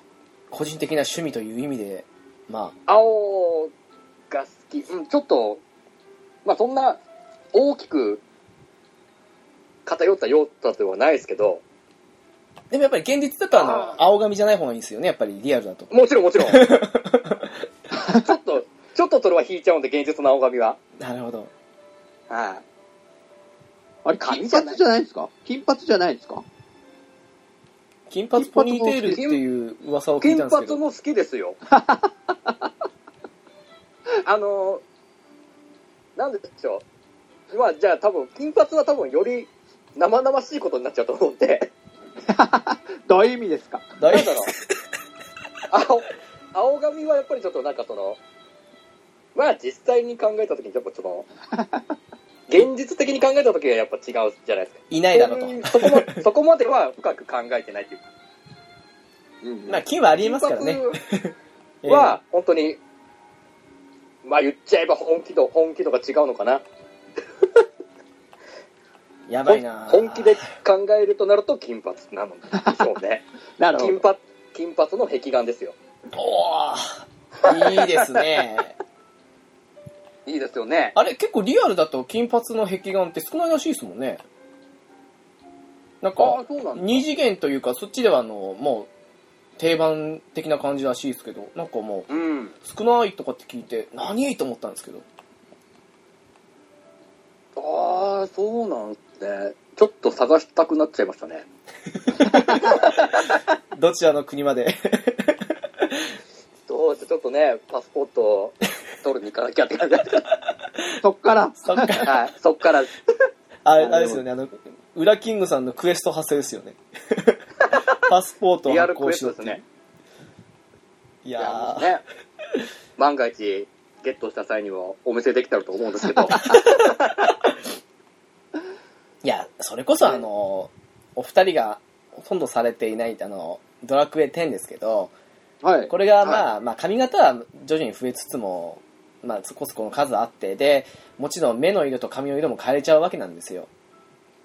だから、うんあの、完全に自分の趣味が出ちゃうわけなんですけど、あおまーあ、そういう意味合いで言うと私今本当金髪の壁眼っていういうちょっとあれっていう感じのうんになってるんですけどね ちょっととあまりうまくは言えないであ。すあ、けそういうど方がやっぱり、うーん、うんやっぱり私金髪大好きですからね、あれもありますツインテール。私はツインテールありポニーテールの方がいいですけど、まあ、ツインテールあでもうーんその、ドラクエ10のやつで、一応髪型としてはあるんですかツインテールは。ツインテールあったかなあれそんなにあ際どいぐらいのあれあなんですね、のーツインテールがくるくる巻いてるツインテールなのありますね。あ、いいじゃないですうか。ん。ちょっと前まで私キャラにしてましたけど、人間子供やエルフの女の子だったらできるんですけどね。うーん。あ、人間大人もそうか、今。もう完全にツインテールで、その先があの、うんと、パーマかかったようにくるくるって回ってる感じなんですけど。どんな説明だったんですけど、意外と普通の髪型ないんですよ、点って。増増えてきてはいますけどね。なるほど。えと、5の話ですね。ー、すごい派生ですね。はい。ちなみに、僕は、あの、ドラクエ5以降は、もう発売日すぐとかはやんなくなっちゃってましたね。なんあかうーんうんうんうんうん。 4まではもう、発売日すぐにやりたいみたいな感じで、やってたんですけど、まあ、もう5ぐらいになると、ちょうど高校生ぐらいなんですね、僕多分。あーおーちょっとだけゲームからちょっと離れてるような。はういんうん。うん。なので、カセットも裸ですし、ない、ない可能性もありますしね、ドラクエ5に関しては。うんですね。なるほどはい。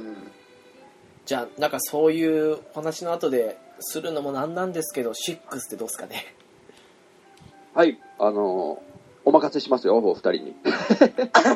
裏キングさんどうですかシックス。そうですね。あのー、まあ、さっきも言いましたけど、やっぱりその、選べる職種が一気に増えて、はいうんうんで、それこそその上級職とかもできたじゃないですか。そうですねああ、そうかそうか。下級職を経由、ある極めないと上級職つけないんだとか。うんうんうんああ、ん。その、いわゆる、ダーマ神殿に行って、はい。熟練度みたいので上げていくんですよね、確か。そうですねはいそうですね、はい。それってこの6が一番最初なんですね。そうなりますねでそうですね、はい。そう考えると、僕結構それ好きだったなと思って。あシステム的にはですかあんま記憶憶に残ってないですけど、結構そういうの考えたりはしてたなと思って。まさに今、裏キングさんがおっしゃってたように、あの職業を目指すために、まずはこの下級職、3職をコンプリートしようみたいな。そうです、そうです、はい。それは楽しかったですね、確かに。はい。そうね、キャラによってどっち寄りの物理、物理攻撃寄りにするのか、万能タイプにするのか、魔法タイプにするのかみたいなねえ。育て方もあってますね。またなんかアバウトなんですよね、その熟練度の感じが。そうですね。あと5回ぐらい戦えば上がる ぞ、とか。はいはいはい。 5回ぐらい5回ぐらい。みたいな。はいはいはい。うんがいましたし、あと、やっぱ、キャラも結構豊富だったじゃないですか、どのキャラも。陣太さんはあんまり記憶にないとおっしゃってましたあけどんまり 入っちょっねと、言ってもらえますあ、じゃあ逆に僕が今記憶の限り言ってみていいですかどうぞどうぞはい、ハッサン、はいはい。 えー、テテリーとお姉ちゃんがいたな。お姉ちゃんが、はい。はいえバーバラがお姉ちゃんだったかないや違いまバーバラじゃすないか。わかりますね、はい。あ、じゃあ、え、んみ、ミレイユ、ミレイユ。はいあー はいはいあと、チャロモみたいなのがいたな。いチまャしたロ。ねはいいましたね。あと、まだいますえーま今だいますあれハッサンチャモロミレイユバーバラまだい出ましたっけ出ましたね。え、まだいますちょっとヒントください。どんな格好ですかそれこそ先ほど出てた方もあれ一応仲間キャラですからねあそうですね。え先ほど出てたやつあの選択肢によって仲間に入らないできないっていう。あー、なるほど。えー、えー、えーバモスみたいなやつですね。ああ、惜しい。らしいっす ね惜しい。アモスですね。あモス。俺多分、自分のブログにそのこと書いてるんですよ。多分。アモスですかアモスですね、書いてるなぁ多分。なのに忘れますからね。ごめんなさい。限界です。えっと、あと、あげてないのはあと、誰だハッサン、チャモロ、ミレイユ、バーバラ、アモス、テリー、ああと、ドランゴ。あードランゴそうっすねまあドランゴあの、バトルレックス、見た目バトルレックスなんですけど、そうですね、は仲間でドランゴって言ってるんです。え、それ、スーファミにもいもいるもんですいます、ね、いますいますはいえ ー覚えてない。恐ろしく強いっすねうん、強いです。テリーより強いっすね全然覚えてない。はいえあと、あと誰かいたかえー、っと、あ、そんぐらいかなまあなるほどそうですね、まあ、ドランゴ入れちゃうならルーキーもいるかなって感じもしますけどああ、はいはいはいはい。それぐらいじゃないですかねうん。あと馬のファルシオンですかあれは仲間っていうか馬車引く馬ですけど天馬ですね。ええぐらいですかねうんううんん。ちなみにウラキングさんはあのミレイユとはいバーバラなどちらの方が好みなんですか、うわー、ちょっと難しいけど、やっぱりミレイユかな。ありがとうございまミレイすはい。金髪が好あきれ、というミことレイユ、金髪ですね。はいウラキングさんはバーバラ金が髪がお好きということではいはい。金髪のミレイユですね。バーバラは赤髪でしたっけそうですね赤とい魔法う使かいとしては。オレオレンジなんですかね、あれどういうなんですかねあれ暗めのオレンジなのかまあ赤ですかね、まあ、そんな感じのうんうんうん、色目の女の子ちゃんですね。まあ、ミレイユですよね。 はいもう、なんだろう。それこそ、ミリアに通ずるものがあるんですあかね。はいわかりやすいところで言うと、やっぱ、ミリアが近いのかなっていう。ーウラキングさんお姉ちゃん。はい。結構あのおしとやか系の方が好きな感じですかあの、おしとやかっていうよりかは、そのね、自分の前でしか見せない部分を持ってる人が好きなん ですよ。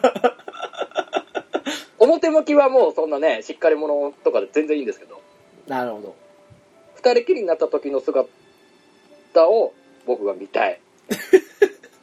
独り占めしたいっていうのがあるん で。これだこれ大丈夫ですかこれ。大丈夫ですようん今までどういう恋愛してきた んですか裏キングさん。いや、そんなね、なんかそんなんかあったんですかそんなこじらしてるわけじゃないで すよ。今までの恋愛経験。 こじらしてこういう結果になったわけじゃないですけど。逆にいろんな恋愛をしてきて、そういう好みが確立してきたと。まあそうですね。吸ったもんだがあって、今のブラキングができてるのかなって思ってるんで。なるほど。 なるほどという、直樹さんはどうなんですかどちら派なんですかミレイユ・バーバラで。もともとバーバラだったんですけど近年ミレイユにちょっと行きかけてますよ ねおうーんただミレイユはでもまあ、まあ、今の自分にとっては年下ですけど年上だよなと思って うーうんんまあありますねどうも年上は苦手でー。なるほど。ミレイユ、バーバラ。支配されるよりは支配した い側。そこまでは言わないですけど まああの私基本的に自由を愛するので、おー。えー束縛が嫌だっていう おーなるほ本当何の話ですかねこれ 振っといてなんですけどねいや、面白いですよ。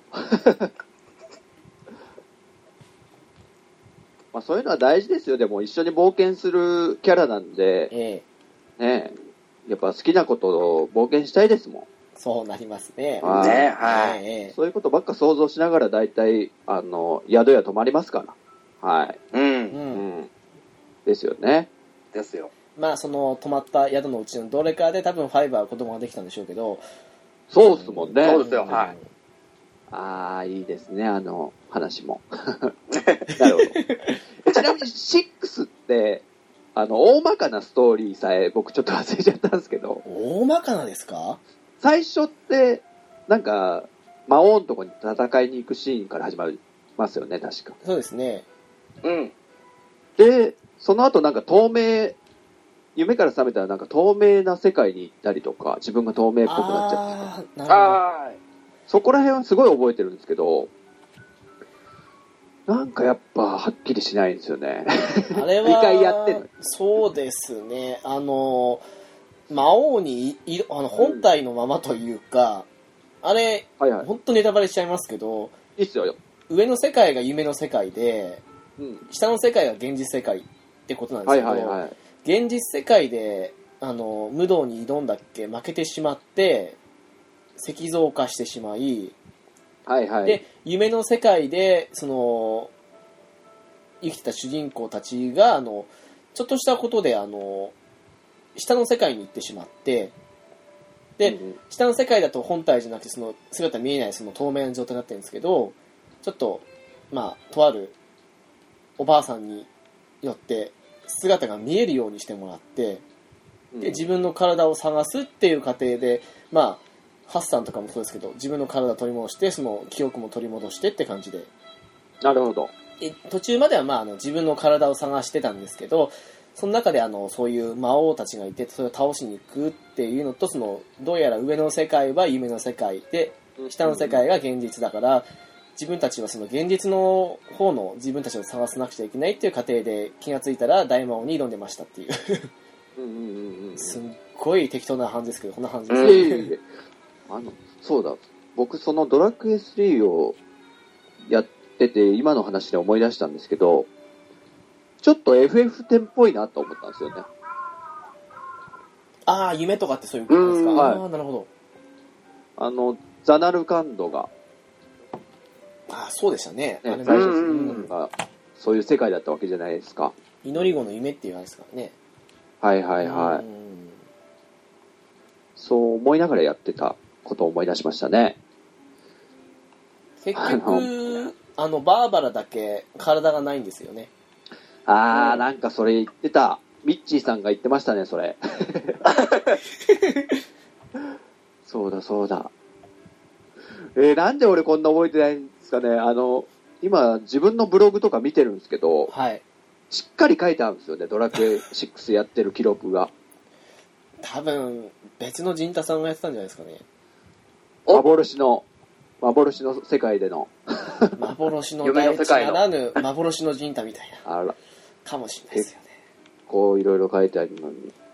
あ、アモスのことも書いてありましたよ。全然抜けてる。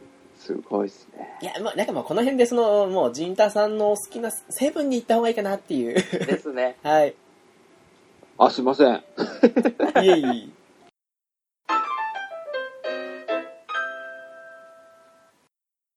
えっ、と、はいセブンですけども、セブンはい、大好きセブンはい。どうぞどうぞ。僕ナンバーワンなんですよ。ドラクエセブン。やっぱりどういうところがですかね。結構悪口言われますけどね。ああ、そうですね。主に石板で。石板で。ええうん。石板大好きなんですけど ね、僕。あの、なん、なんでセブンがすごい好きかっていうと、はい。あの、多分ドラクエシリーズの中で一番、なんか、シナリオが、一個一個がなんかすごい暗い、絶望的な暗いですね。うん。。話がすごい多いですよね。多いです、多いです。はい。救われないです。もう、うんそうですよ。救われない、な、なんでこんな悲しい話ばっかなんだろうって思うぐらいに、今までとはもうなんか、全然違うパターンで来たなと思って、ええで、僕、結構そういう絶望的になるのが好きなんですよ。主人公というか、もうキャラクターたちが。はい。 うん。た、例えるなら、あの、ベルセルクって漫画ご存知ですかわかります。はいはいはい。知ってますあれって、途中で、あの、し、しなんだ、白の鷹の段っていう、あの、主人公たちがいる、えーその軍隊みたいなとこが、はい。まあ、これ以上ないぐらい最悪なとこまで、絶望的な展開になるっていう話があるんですけど、舌切られて、手足の剣切られてですね。うん。ね。ですね。です。もう、その何ですか。白の鷹の段のリーダー、あいつ何でしたっけグリフィスですね。グリフィス。はい。グリフィスがなんか引き換えに、自分が神になる代わりにも、その白の鷹の段を見捨ててみたいな、生贄にしてみたいな、もう最悪じゃないですか、あの展 開。うん。ええあんな最悪なの見たことねえぞって思うぐらいに、でもそこからガッツがなんかのし上がっていくのが僕はすごい好きで、はい。はというぐらいに、あの、セブンの、ドラクエセブンのこの、一個一個のシナリオが、重たいものがすごい多くて、ええうん。で、自分が主人公になって、一つ一つ解決してってあげるじゃないですか。そうなりますね。はい。それが、たまらなく嬉しくって、で、それが、あの、どんどんどんどん実は、バラバラだったシナリオが、徐々に関係していく、あの、繋がっていく感じ。うん。うん。かなりすごいと思うんですけど。 いやー、あのー、まあ、もちろん、あのー、先ほどから出てる5とか3とかっていうのは、それはそれでストーリー的にすんごいんですけど、はい。ことその、シナリオっていうのの、で言うんだったら、7って1に争うぐらい、個人的には好きなんですよ。はいはい。やっぱり、あんだけ完結の、なんだろう、一個一個が完結してるというか、あの、区切られてるのに、ちゃんと、その中で、ちゃんとしたお話とか、ちゃんとしたどころかすごく面白いんですよね、暗くて、本当に。そうなんですようね。うん。なので、なんですかね、これ他の回でも私ちょくちょく言うんですけど、あの、ダウンロード配信とかで新しい話してたら多分いつまでもやってたいなっていうのがあるんですよね。うんうんうん。うん。ウェアキングさんは、あの、メルビンストップですもんね。そうですね、残念ながら。メルスト。メルストなんでも、それ以前でも結構その、報われないお話、いろいろありましたよね。そうですあね。りましたよね。なんか思い出すのありますえー、っと、なんだろう。あの、おじいさんとロボの、ああーあ、ロボット兵みたいな、ありましたね。からくり兵ですかそうですですねね、はいね。うん。ああ、なんか、あのお話もすごい、切ないなと思切ないっすよね。よく救われないですからね。うん。心を締め付けられたんですよ、ね。そうそロボットのエリーの子ですよね。確か。はう。い。おえーーよく覚えてらっしゃいますね。でね、その、元の世界で大陸が出てきていくと、あいつだけまだ動いてね、そうなんですよ。そうなんですよね。白骨化したあれを、まだ一人でこう、動き続けてるっていうのが、うんいやーしかも結構あの、ガタが来てる感じが、節そう々そうから読み取れるんですよね、あれ。うん。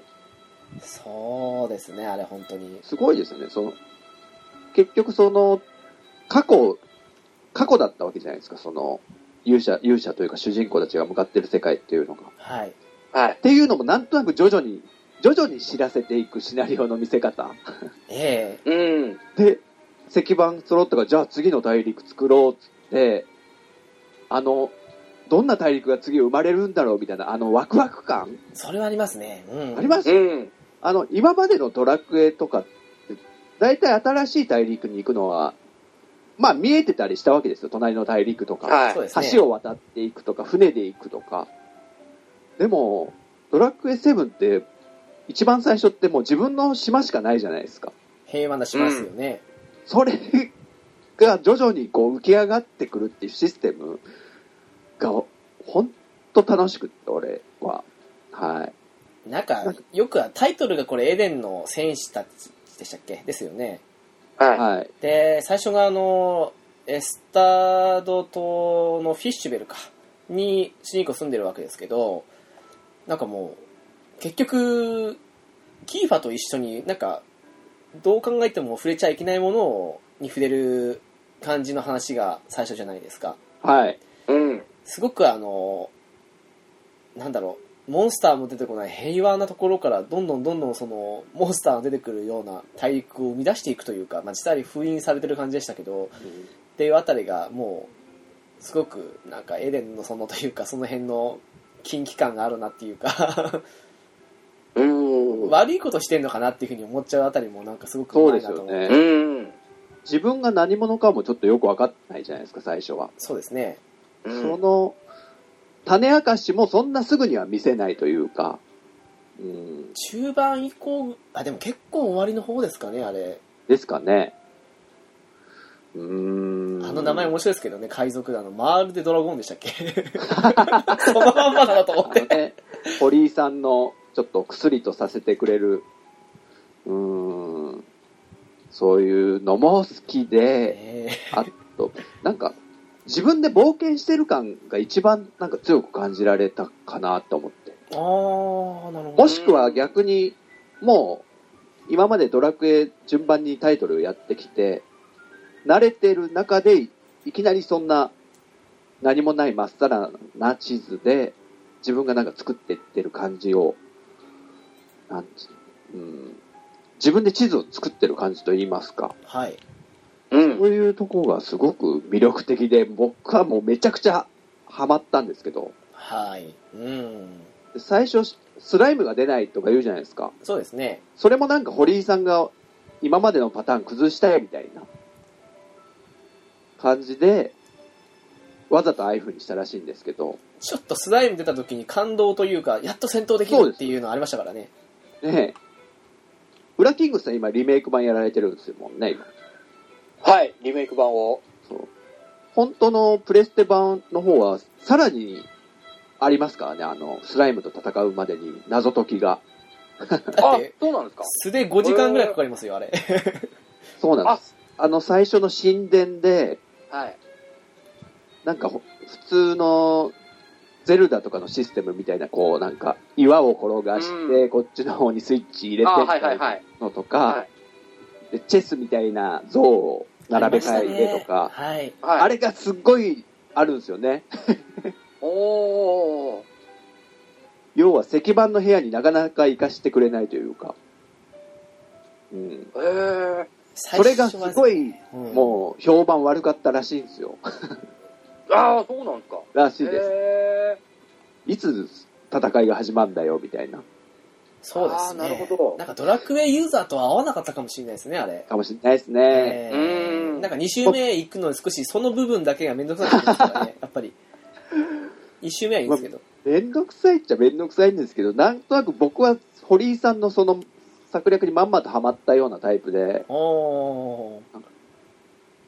やっとここから始まるんだっていう時にはなんだろうためて引っ張って引っ張って知らされた感覚をすごく味わって、あ、それはありますね。うん。それが全然嫌じゃなかったんですね、僕は。ー。ああ。なんか今までの感じと違うぞっていうワクワクが。はい。うん。なるほど。うん。ですね。でもおっしゃる通り、あの、先ほども言いましたけど、数時間かけて、やっとスライム戦った時は感動しましたね、やっぱり。ですようね。ん。1周目だから楽しめるっていうのは確かにありました。うんで、僕がプレステでやってた頃って、多分ネットがギリギリない時代だったんですよね。そうですね。2000年ですもんね、おーこれ。うん。だからまた石板が見つかんないことによって、うん。あの、多くのユーザーがはい。結構投げ出したりとかもしたらしいですけど、僕も一回実は投げ出してるんですよ。なん見つかんなくて。わかりますよ。私も散々言ってますけど、あの、一つの石板見つかんなくて、おあの、ほほんと、2、30時間さまよりましたね。ああ、もう、全く同じやつかもしれないです、それ。普普通ならねな、投げますよ。うん。うんもう何回もあの、占いのおばあちゃんとこ行ったりして、当てなないですよあのプレッシャーの頃のあの 人リメイク版は割と分かりやすくてまあそれ以上そうにネッリトあメイりまクすけど版ねなんか、マップ上で光ったりしてますよね。ですうねん。でも僕からするとちょっとやっぱ苦しんだ上で、やっと大陸が出てきた時のあの喜びがあったもんだから、ちょっとなんか優しくなっちゃったのは残念だなとはまあ思うんですけど。でもあの隠しダンジョンまで行かれました陣太さんえやったかなあちょっと覚えてないれ隠しダンジョンの方の石板とかってはい。なんかあのとある町の教会のなんか神父さんのいる机みたいな感じの前にあるとかそういうとんでもないところにあったりして結構探すの大変だったんですよねあれそれこそへネーットがまだあのギリない頃だったんでなるほど。さすがにうーんあのその何十時間さまよった記憶も相まって石板に関して言えば さ、うん、探すのはもう嫌だなっていうふうには思ったのは確かですねやっぱりうんうんうんいやーねえ。まあ、そういうとこっすかね。あと、長いですよね、めちゃくちゃ。長いですねやっぱりうんうん、ノーマルで100時間はデフォって言われてましたからね。えもう普通に超えました増えますよね。えで、先ほど直樹さんが多分おっしゃってたのが、なんか、堀井さんが全部やりたいことを詰め込んだみたいな。ああはでいもうほんとその通りだと思って、あの、今までの6までって、やっぱりスーファミまでなんで、あの、容量が、制限があったわけで、そうですね。うん。泣く泣くカットしてることなんて、もう山のようにあると思うんですよ。もう堀井さん、はい頭の中の。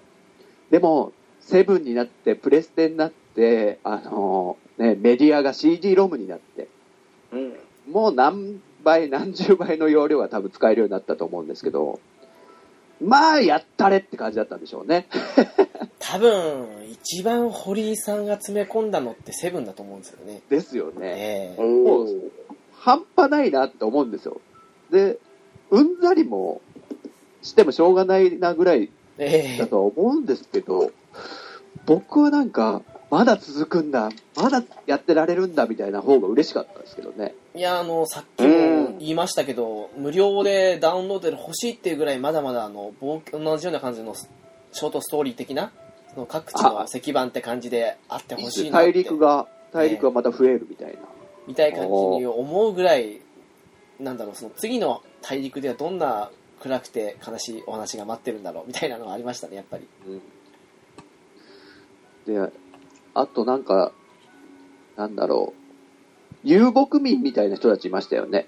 いましたね、はい。うん。過去の世界に遊牧民みたいな方がいて、で、その人たちがいろんなとこにやっぱ旅してるから、た、もうところどころに出てる、いた形跡があったりとか、あのーそれこそキーファーが身を寄せた場所ですよね。そうそうそう、そういうのとかがなんか、もう、楽しくって。なるほど。まああれこそ歴史ですからね、その、ユバール族があちこちに湯行っ葉て、か。あのーここで旅をしたとか、ここで来たとかっていうのを、結局過去と未来って感じで行き来するわけですからね。ですよね。で、なんか、違うシナリオに絡んできたりもしたりもするんですよね、そういうのが。そうですね。あ、ここであの人たちの活躍が出てくるんだ、みたいな。 うわ、繋がった、とか。あと、大陸と大陸がなんか繋がったりすることもありましたしね。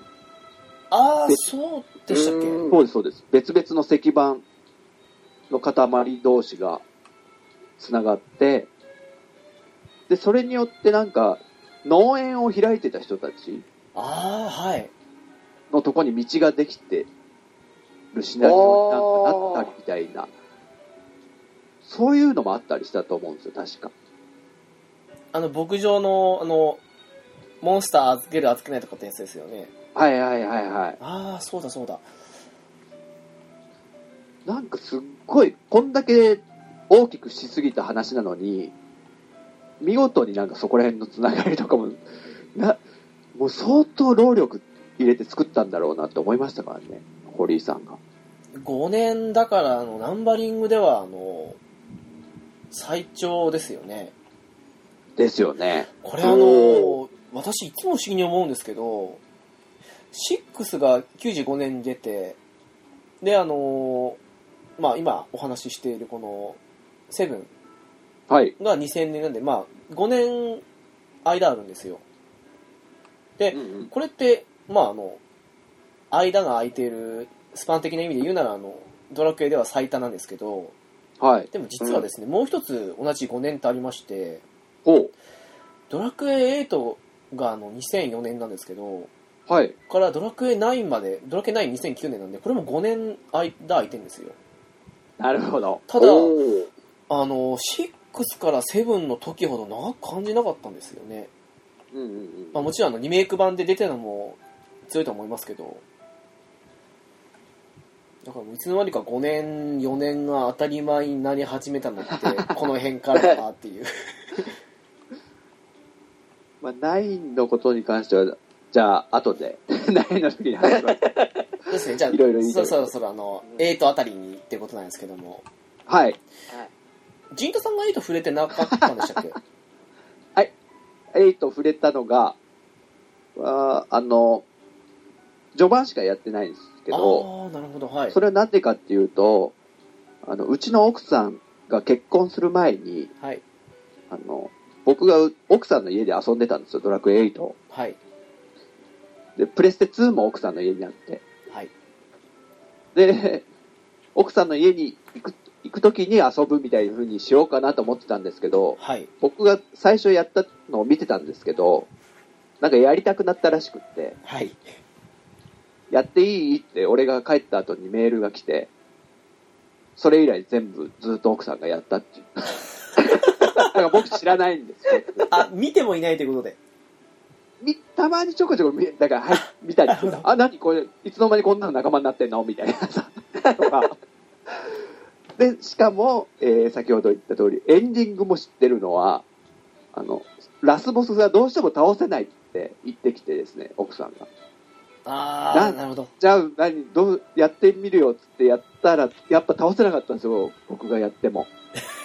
で、僕がもうレベル上げとか、なんか、いろいろ職業を変えたりとか、はい。あの、なんか戦いのドラムみたいのありましたよね。そうですね。はい。うんうん。そのアイテムを、なんかてみんなのテンションをいちょっとずつ4人一気に上げていけるやつですね、確か。それを入れるために、なんかもういろいろ錬金術のためにつ、なんかいろいろやったり、すっげえ時間かけて、結局僕がラスボスをそれ苦労してやっつけたんですけど、ラスボスだと、ラプソーンですか多分なんかあのく、るくる回ってます。すごく見た目的にはあんまりよろしくないというか。う。うんーなんん。かいろいろ知っちゃってるんですよ、僕。あの、何これ、ラーミア、ラーミアじゃないのこれ、ラーミアあーレティスです ね。 そうです。音楽がラーミアの音楽じゃん、これ、みたいなの実も。際、エンディングで、かつてはラーミアと呼ばれていた的な感じのこと言ってますよね。うん。そういうのとか全部見たみたいな流れですね。だから、そういう意味で序盤とラストだけ知ってると。そうですか。私はレティスが本当戦うの嫌で強くて、強かったですかえうんーなんかラスボスよりむしろレティスの方が嫌だったなっていうのはありますね。うんうんうん。ウラキングさんははい。エイトってどうですかねエイト、僕ね、あの、触れたのが、その 3DS 版からなんですよ。ああ、なるほど。あ、結構最近ですね。はい。実際、その、プレステ2でしたっけはい、 ?2 版でもやってたん、やってるのを見てたんですけど、はい。まあ別に、その、プレステ2の時は別に、そこまで別に自分でやろうっていう気は全然、なん、なんかわかんないですけど、起きなかったんですよね。へえ。なんだろう、やっぱり、方針が変わったせいもあるかもしれないんですけど、でああ、なるほど。一つのテーマですね、このドラクエ8の。はいそれこそその、その前回 FF 会でも言いましたけど、やっぱりその、9から10に変わった時、 はい。 FF で言うと、えあれ、僕もやっぱりちょっと、受け、ちょっと受け、うーん、ちょっと受け付けがたいところがあったんで。ーあれですよね、あの、翔さんがリアル投資をやったから、買ったんです、あの、やったんですって言った瞬間にみんなからフルボッコンされたやつですよね。全く翔さんと逆の意見だったんですけどね。あれがちょっとなんか、んって思ったんですよ。 うーん。で、あとその、戦闘シーンも実際その、キャラが動いて、こう、アクションを起こす。あー、なるほど。そうですね。うんやっぱりその、今までドラクエやってきたあれで言うと、やっぱりその、テキストバトルが良かったんですよね、そうの。ん。しか、も、こっから変わりましたもんね、あの、ダメージエフェクトというか、そうですね、うん。えー今の10みたいな感じになってますけど、うんうんうんうん。に変わったのが当時ちょっとべそこまで刺さらなくてうーんいやー、わかりますね。うーん。間を空いてその 3DS 版でリメイク出るよって話になった時にそうだなちょうどやってないし触れてみるかと思ってはい。で触れてみてであの声が入ったじゃないですか、入りましたね。あー、そうですね。はい。各キャラクターに声が入ってうんうん。ああまあどっちかまあそれはキャラクターにより感情移入できる部分ではいいのかなと思ったんですけどはい。うんでもやっぱり僕的にはどうしてもドラクエっていうとやっぱり昔のシリーズの作品ってドラクエらしさだなって思っちゃったんでメッセージ文に音が鳴るやつですよね。そうですそうです、そうはでいすはい。システムとか面白いそのスキルポイントでしたりとかそうですね、はい。錬金システムとかお面白いなと思ったんで、うーん。そこは、この辺はすごく評価してるんですけど、うんうん。なうるほどん。いや、でも、実は私もあの、ドラクエって結構あの、発売日に買ってやることがほとんどなんですけど、ただ、はい。エイトを最初に見たときに、その、ウラキングさんじゃないですけど、あの、リアル闘神になったドラクエに対して抵抗があったんですよ、やっぱり。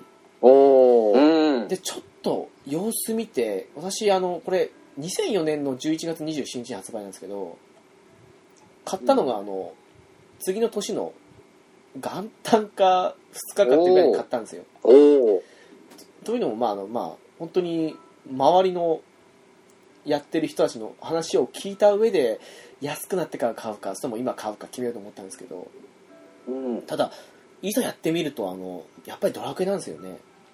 あうあ。ん。非常に面白くてであのセブンの時って職業とかもそうですけどスキルとかも結構行き過ぎてたというか強いスキルがバンバン出てきたじゃないですかあうんあ。わかりますね。はい。なんかアルテマソードで何百効くとかギガスラッシュやギガブレイクがどうとかって感じだったんですけどエイトの時ってそのスキル制になったのもあってもちろんそのスキルを最高近くまで振ると強力な技を覚えるんですけどなんというか行き過ぎてないというか非常にバランスも良くてで結構お話も一部今、うん、古いというか伝統的というかのもあるんですけど好きだったんですごくあのエイトはまあ、その最初のこれどうなんだっていうところからのギャップもあるからかもしれないですけどすごく面白かったんですよね個人的にうは、んうん。うん。なるほど。あの、やっぱドラクエなんだなっていうのは僕すごいわかるんですよ。ああ、うんなんかう、ん等身大とかになって見かけがちょっと違うけど、はいあの、コマンドメニューだったり、そうですねあの、うん。村人が喋る時の、プップップップップップップップップッとか、あとドアの開く、ピヨピヨピヨピヨって音とか、呪文の音とか、あと、やっぱり喋ってるテキストの内容は堀井さんの言葉なんで、そうですねやっぱなんか、うんドラクエ武士が効いてないですかなんか、いやありましたよやっぱりちょっとギャうんグなセンスとか。うん。うん。それは、やっぱさすがだな、みたいなとこありましたね。ただあのえーと、はい。すごく不安あ不安不満に思う点として一個あるのはそのあの堀井さん独自のというかそのおう堀井節ですけどでも、はいドラクエ散々やってくると、まあ、そうなるよなって思いながらもやっぱりいやこれ許せないと思ったのがです ねあなんだのろ最後の方にですねあの賢者たちの子孫みたいのを助けるために各地を回るんですよはい。の時にですねあの、まあ、これネットでもなんかすごく不評を買っててあ同じ意見の人多いなと思ったんですけどはい。ただ見てるんですよあのうん要は、うんうん。子孫たちが危険な目になって目の前にもうその敵の魔の手が迫っててそれを助けるためにそこに向かったはずなのに、その子孫たちが殺されるのをずーっと見てて自分たちに矛先向いてから初めて剣抜くっていうようななるほど、なうるほんど。あれがまああのなんですかね昔のドラクエをあのちっちゃいああーのキャラでうんやってるんだったらはいまだ許せたんですけど、ただ見てるあの演出が改めて見るとすごくなんですかねそこにあの殴り込みにかあの乱入したいというか いうふうに思っちゃってそこがすごく不満点ではありましたねあなんか、リアル投資になったならではの不満ですよね。そうなりますね本当に。うんいや見てないで戦いなさいよと思って ファミコンの時とかってそういうのやっぱあるわけじゃないですか。はあいのまあ、例えば、ドラクエ3のお父ちゃんがやられてる時ですかね。そうですねはいうん。あの。キング、なんだキングヒドラですねキングヒドラみたいなやつ。はいはいキングヒドラひどいですね うん。と戦ってる時にやっぱ助けに行けばいいのにって思いながらもなんか、ね、そのファミコングラフィックだからなんか、いけない感が、はい。そうですおね約束感があったのがあれは確かにもうちょい見せが方考えた方がいいかもしれないですね。リアルになったんであれば。ですねオルテガのシーンって今見て手もがあれでいいと思っちゃうんですけどうん。結局同じような場面ではあるにもかかわらずなんかあのそこはすんごい目についたなっていうのはやっぱり違和感が半端なかったってことですよね。そうですね半端なかったですねなんか理由とかいただけたらよかったのかもしれないですね。あーありますねうん金縛りみたいなええうん。うん。術を受けてしまったとか。結界貼られてるとかうんあ、そうそう。 それがそ残こは念ちだょなっと堀井さんも回らなかったのかな結局そうですよねあのなんだろう等身大になってるかなってないかだけでいつものドラクエ実際にいつも通りの展開だなっていうふうに思っちゃったところがあったんで、うんうん。うん、やっぱ見せ方次第ではそういう部分を変えないとこっちも違和感を覚えちゃうなっていうのはやっぱ 2D3D まあの演ですね出ですよね、そこはう。んうんなるほど、なるほど。でもまあ非常にね面白くてあとうん。リメイク版の4じゃないですけどあの隠しダンジョンまで行った後にもう一回行くとあのエンディングが変わるとかへおー。お。あの辺も好きでしたしねおうおうおうまあ、8は僕ももう一回やんなきゃなって思ってて、おで 3DS 版を買おうか買わないかっていう、今ね、欲しいものリストに入ったまんまでね、あれは結な構かなか一歩踏み出してないんですけども。結構ロードが苦痛に感じるかもしれないですねあー、なんか、ですね。あはい。ーうん光ってたなあーよし、やめよ う。よしです。ちょっとはいいいいずれ、ちょっとやっぱりやりたいなと思って。やでも実際面白いですからねうんはい。うんなわけであのちょっと行くか行かないかっていうところもありますけどこの皆さんから不評を買っているないんですけどもないはい。えないってあるんですかそもそも。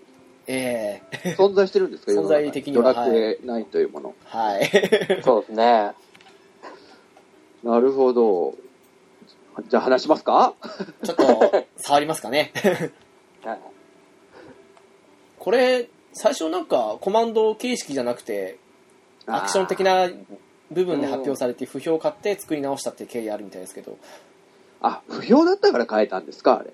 みたいですよなんかすごい反対意見が多かったらしいっていうあのー、最初の発表会で流れてた、えー PV というか、実際の実機映像だったと思うんですけど、そうですそのね時は確かにアクションっぽかったんですよね。なんかトドルをめった打ちというかそんな A ボタン、うん。 A ボタンを押したら剣を振って、カシャカシャカシャカシャってダメージを与えるような。で僕としては、あの、堀井さんがオンラインをやりたいということで、はいで、4人一緒にパーティー組んで冒険するっていうことで、おそらく堀井さんが遊んでた、えーオンラインのゲームがそういう、いわゆるリアルタイムに戦うようなアクションのゲームだったんじゃないのかなと思ってるんですけど、なるほどはいで、それをヒントにして、ドラクエをそれ、そういう風にしてみた。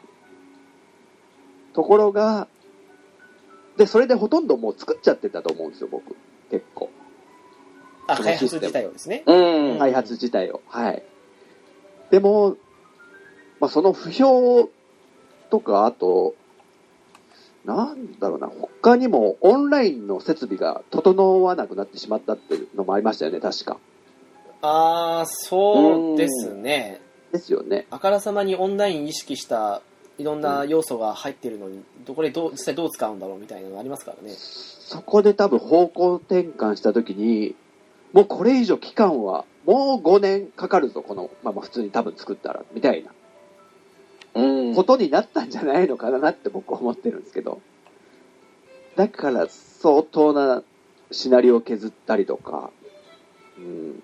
その結果、ちょっとこの薄っぺらいし、なんもないシナリオみたいになっちゃったのかなって僕は考えて、やっぱり、そこも楽しみたいよそうですね仮にこれがあのシナリオ面でまあ最高的に面白いとかではなくにしてもいつものドラクエみたいなその数年かかって出てあドラクエだって思うようなそういうシナリオだった場合の評価はどうなるかって言ったら結構個人的には上位に来るところはあるんですよねはいはい。そのお祭り騒ぎ的なその歴代ボスと戦うとか、まうあ、ん。歴代のキャラクターが遊びに来るとかあともうその DS ならではのそういう地図とかもそうですけどああいう要素もそうだしマルチプレイ、まあ、できればネットで他の人もできたら最高でしたけどっていうことを考えたらなかなかすごい要素も多くてうんうん。ただまあどの職業でもスキルを共通して振り分けられたりとかそういう問題点もやっぱあったりはあったんですけど、うんうん。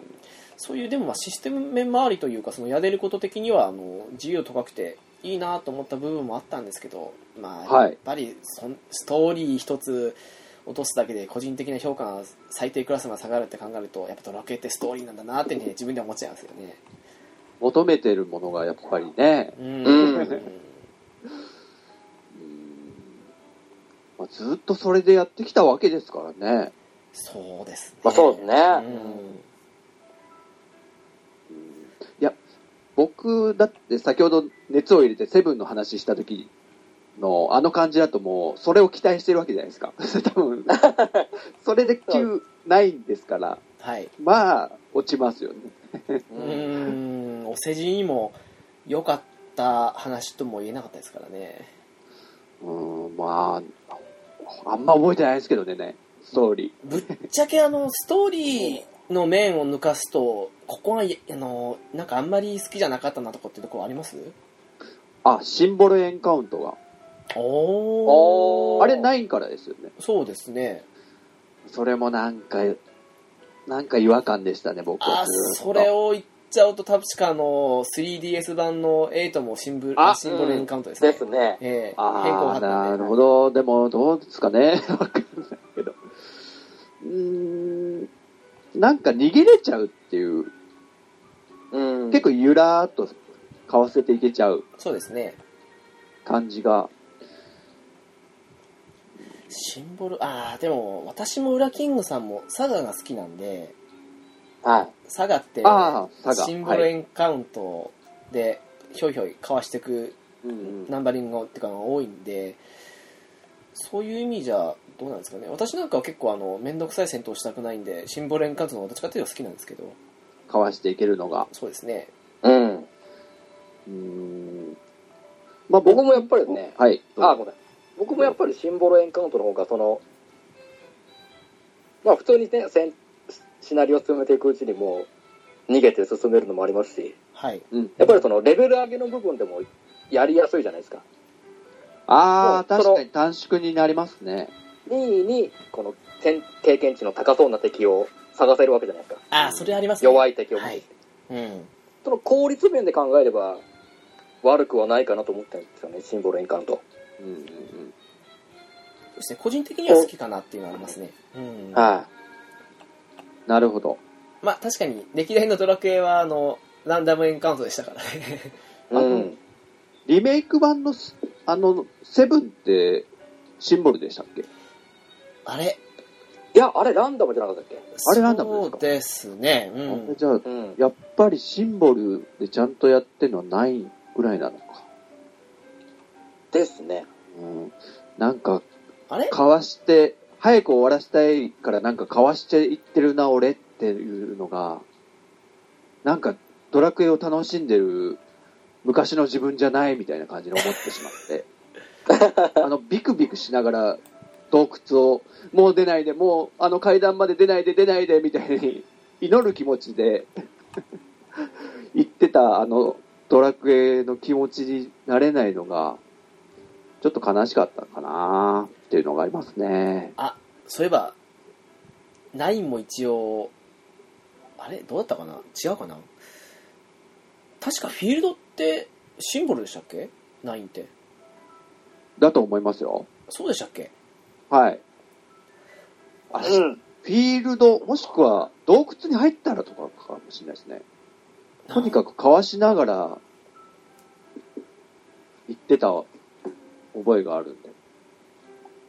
あうんでしたっけ僕もかわしてた覚えが。ああ、じゃあやっぱりフィールドもシンボルでしたっけうーん。うん。うーんも、もしかしたら、しあの、フィールドから洞窟とかに、こう、マップが切り替わって、洞窟の中だけはシンボルエンカウントみたいなシステムだったかもしれない。ああ、ああ、なるほど。なんかどっかランダムエンカウントあったような気もしたんですけど、違ったかなないんじゃなかったかなちょっと定かじゃないですけどね。まあ、あの、みんな記憶が定かじゃないぐらい、やっぱ薄いんですよ、ナイン。うん。本当これは、あの、秘密基地で話した時も思ったことなんですけど、誰も覚えてないんですよ。天使天使だっけみたいな。あ天使の話ね。ああ。それさえも覚えてないんかいみたいな。主人公天使でしたね。でしたよね。まあ、印象に残ってない人が多かったんですけど、あの、ひたすらあの、正幸地図でメタルキング倒した記憶と、うんうんうんあ、と、すれ違いでなんか、まあ、とにかくすれ違いしたかったっていう記憶と、あと、さっきから言ってますけど、歴代ボスと戦った記憶は、ちゃんとあります。なるほど、なるほどう。ん。ただ、あの、他のドラクエシリーズと違って、ストーリーを1から10まで言えって言われたら、ちょっと、6から9あたりまでの話が曖昧です。あの、全体の。中盤から終盤に手前までのあたりが少しおうお微う妙だなーっていう感じがします。じゃあ、あの、出だしとか覚えてるんですかは覚えてますね。あ、本当ですかへえ。僕、それさえも覚えてないです ね。ひどいですね。そう考いえるや、と僕、本当に、断片的な記憶しかないんで、そのストーリーは全く覚えてないですね。多分これあの3みたいに結局主人公もそうですけど仲間キャラクター全員があの自分で作れちゃうじゃないですかはいはいはいはい。で3の頃ってなんというかああいう良くも悪くも王道的なストーリーででそれもいい時代だったと思うんですけどただうんうん今思い出補正なしにあれをいきなりやった場合って少し満足したかどうかってまあもちろんワンツースリーっていう流れを踏まえた上なんですけどそれ抜かすと曖昧だなって思っちゃってうんうんうんうん同じようにこの仲間キャラクターとどういうやり取りしたっていうのも一切ないのもあってなおさらあのあ思いにくいってもあるんですよねやっぱないってそうだったんでしたっけ仲間の、いわゆるキャラのストーリーがないんですよね。ないですねないでダメだ、それ。全然ダメですよ。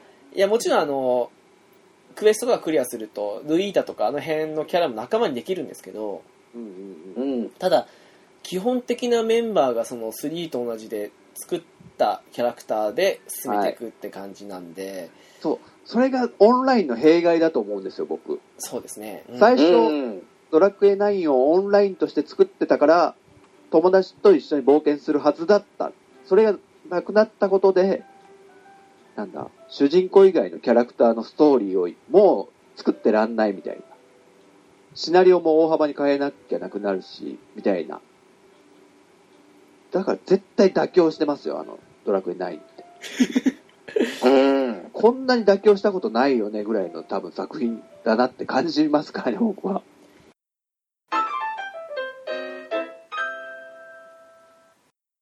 散々10やった身でこれ言うのもなんかなんかおかしい感じもするし10ユーザーにも怒られそうなんですけどはい。私あのくみなんかクエストっていうのが好きじゃないんですよあ のよ要はすっごいちゃぶ台返し来ましたよ。あのお使いって言われるもんですけどななんですかはいはいはいねはい似たような感じで作ってたせそれこそセブンの話ですけどあれはあのあれも言ってしまえばあの一つのその話をクリアするっていうクエストですけどはい。とは違ってどこどこに行って何を取ってきてくれ何を倒してくれっていうのは凄まじくつまらなく感じてしまうんですよね僕もね、あんま好きじゃないです、そうれ。ーんまあうん。わかりますよ、すごい。だからどうしてもあの、まあ、これ言うとまたね怒られちゃうと思うんですけどあ行っちゃいなさいもん。もう ね、あの、ドラクエ10のディスク1のシナリオは結構、私の中じゃ9の次ぐらいに下なんですよね。えーおいわゆるその、今おっしゃったように、お使いな感じが、やらされてる感が強いシナリオってことですかそうですね、9よりマシかなっていうレベルになっあうんあそうなんですよ。 あのあ。話の出来的なものですえーか。そうなんですね。あ。まあ、といっても結構バージョン2、3になってくるとストーリー的に盛り上がってきて好きなんですけど、うああ。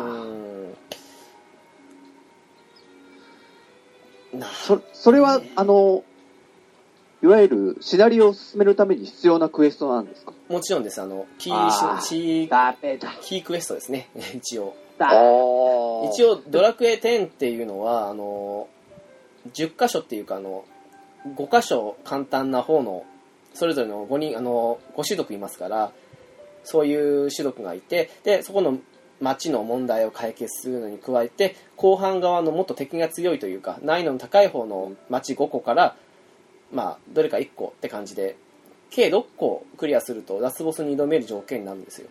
なるほど。まあ、もちろん、うんあの5個の5個の計10個全部をクリアするっていうのが、まあ、基本条件にもなるんですけど最終的には、はいはいはい。なのでその6個クリアしてラスボスに挑んでクリアすると、まあ、ディスク1のシナリオは終わりって感じなんですけど10個中そうですね2個がぐらいしかあのそこそこいいなって思うのが個人的になかったかなっていうおーうあんま、りディスク1に関してはシナリオ的に私は評価しないですね10はそれって堀井さんがちゃんと書いてるんですかね。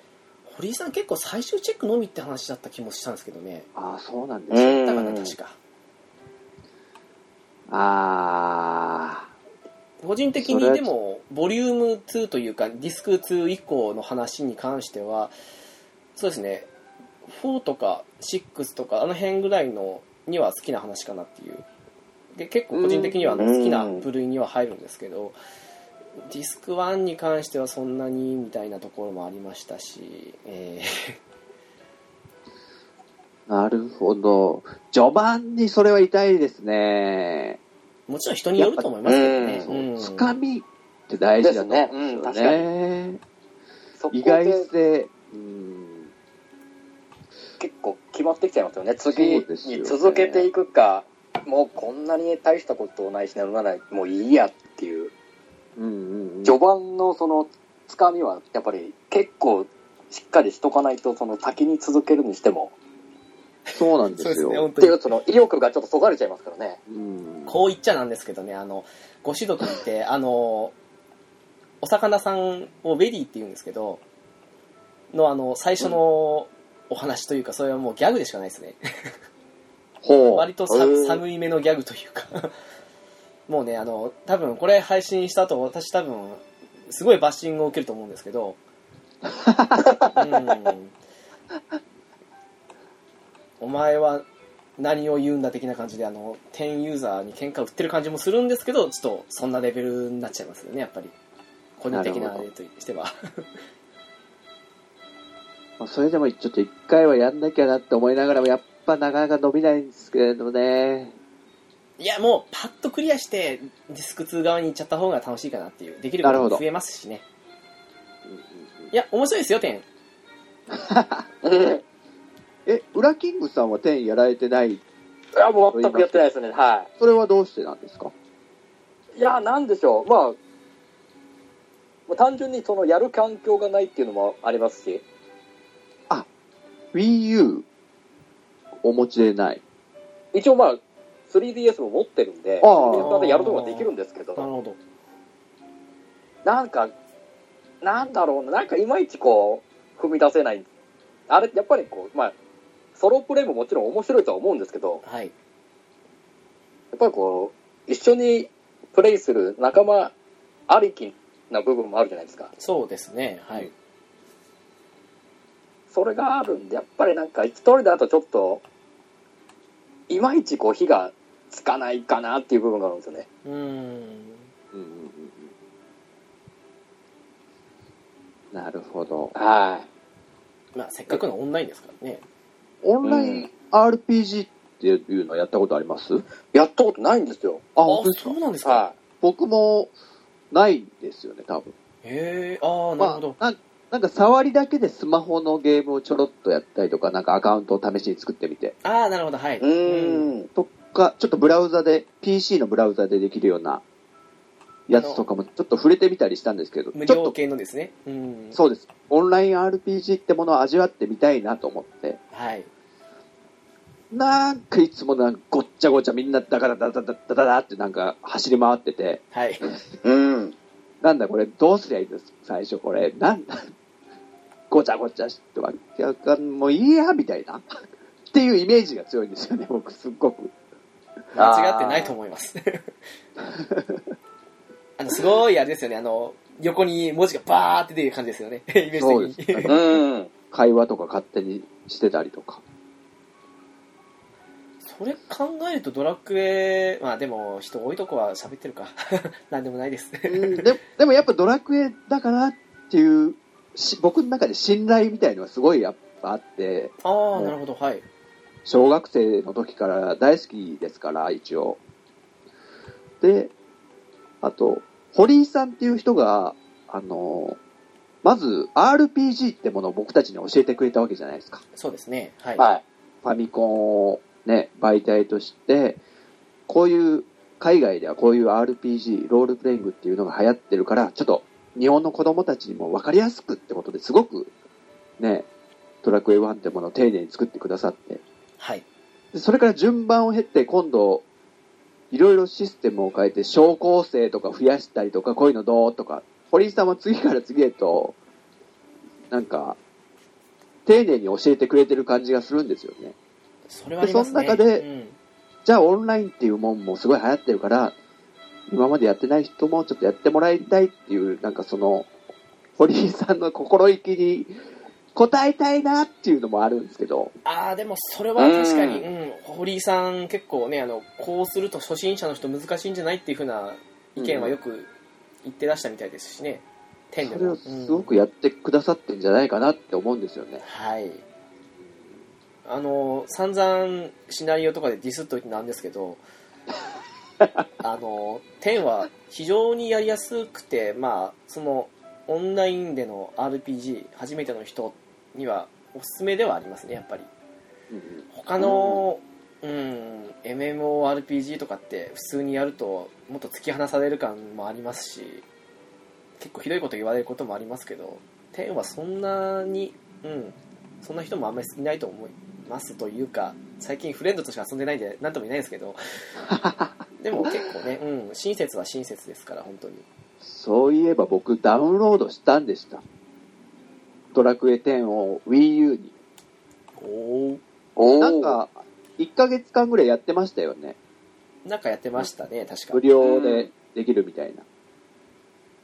でもなん、触んなかったんですよね。もったいないことしましたね、今考えると。いややっぱり最初の一歩って踏み出しにくいですからねうん周りが面白いよとかって言っても結局、うん、自分で踏み出すかどうかってのってまた別問題でしょうし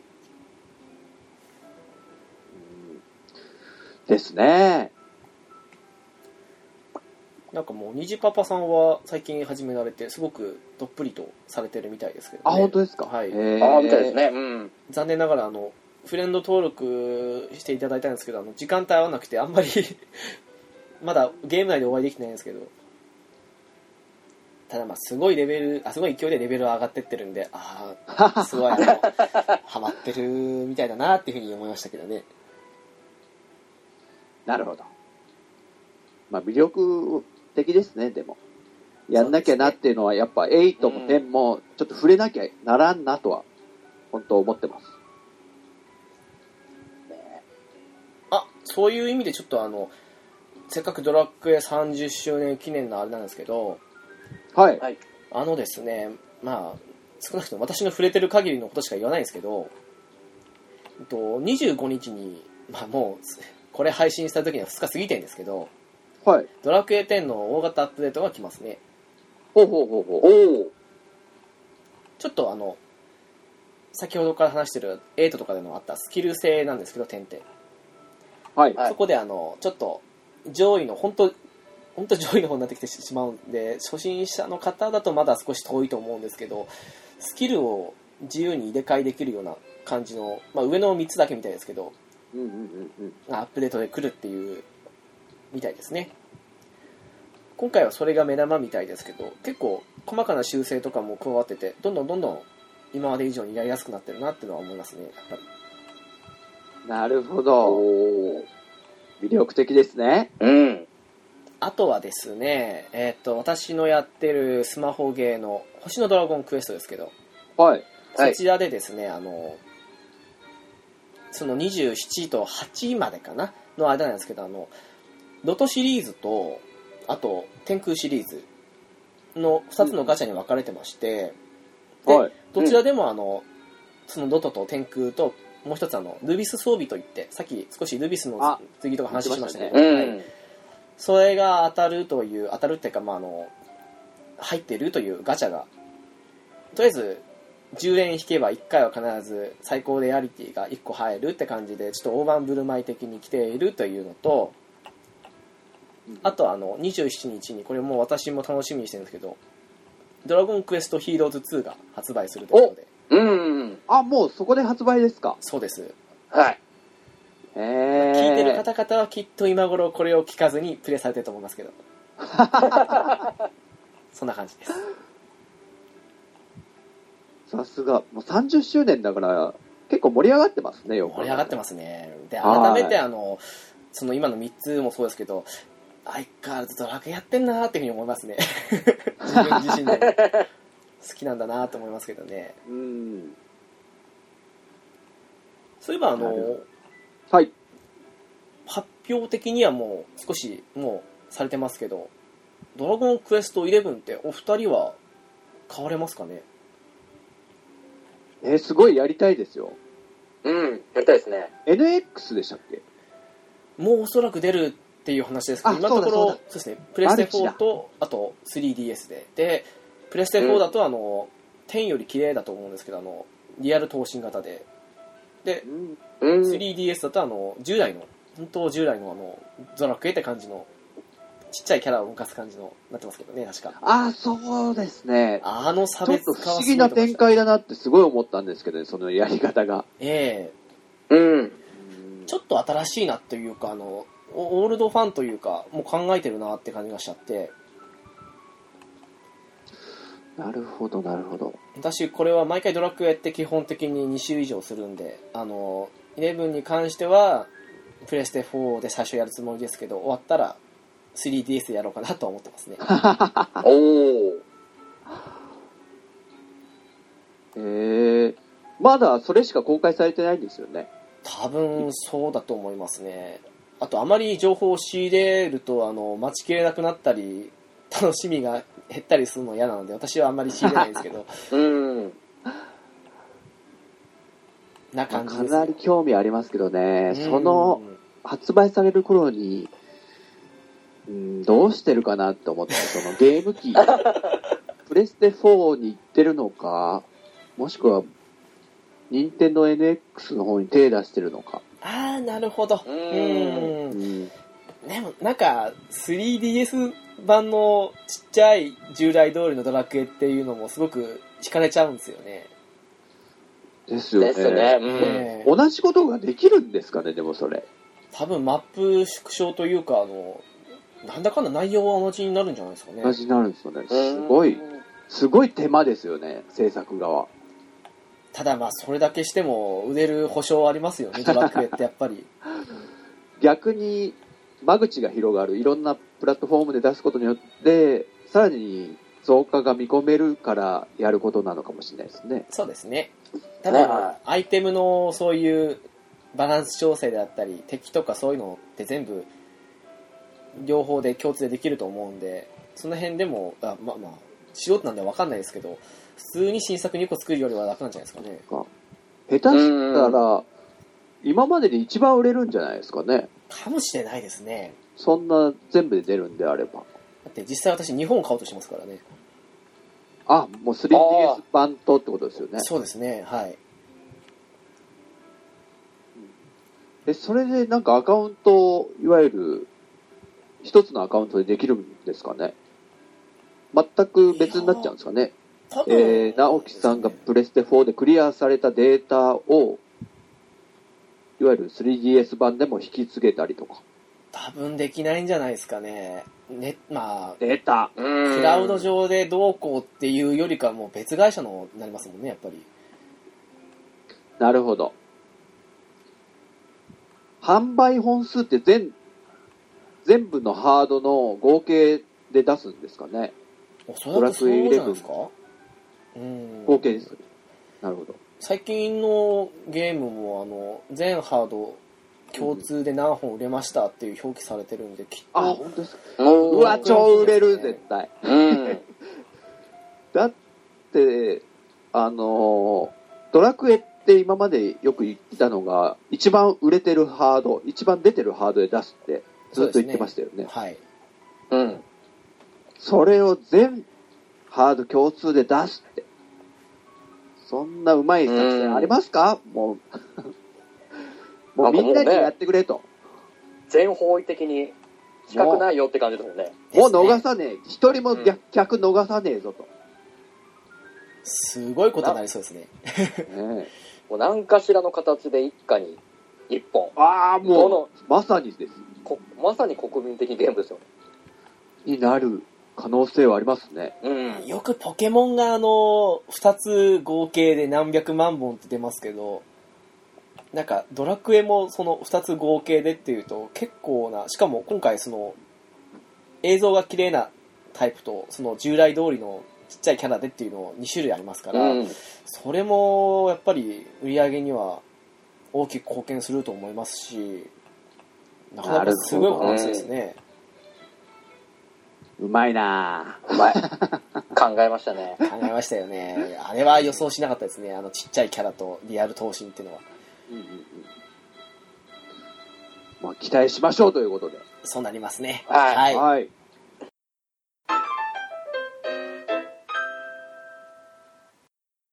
はいというわけでとても、うん、普通だったらもう2本分近いだけの時間の座談会でしたけ どまあ、あの、こうなるだろうとは思ってましたけどね。ああそうですか 大体、 大体話膨らんでね、こう、はでい。すね、はい。恐ろしいで楽すしくねて話してしまうんです ね、ついつい。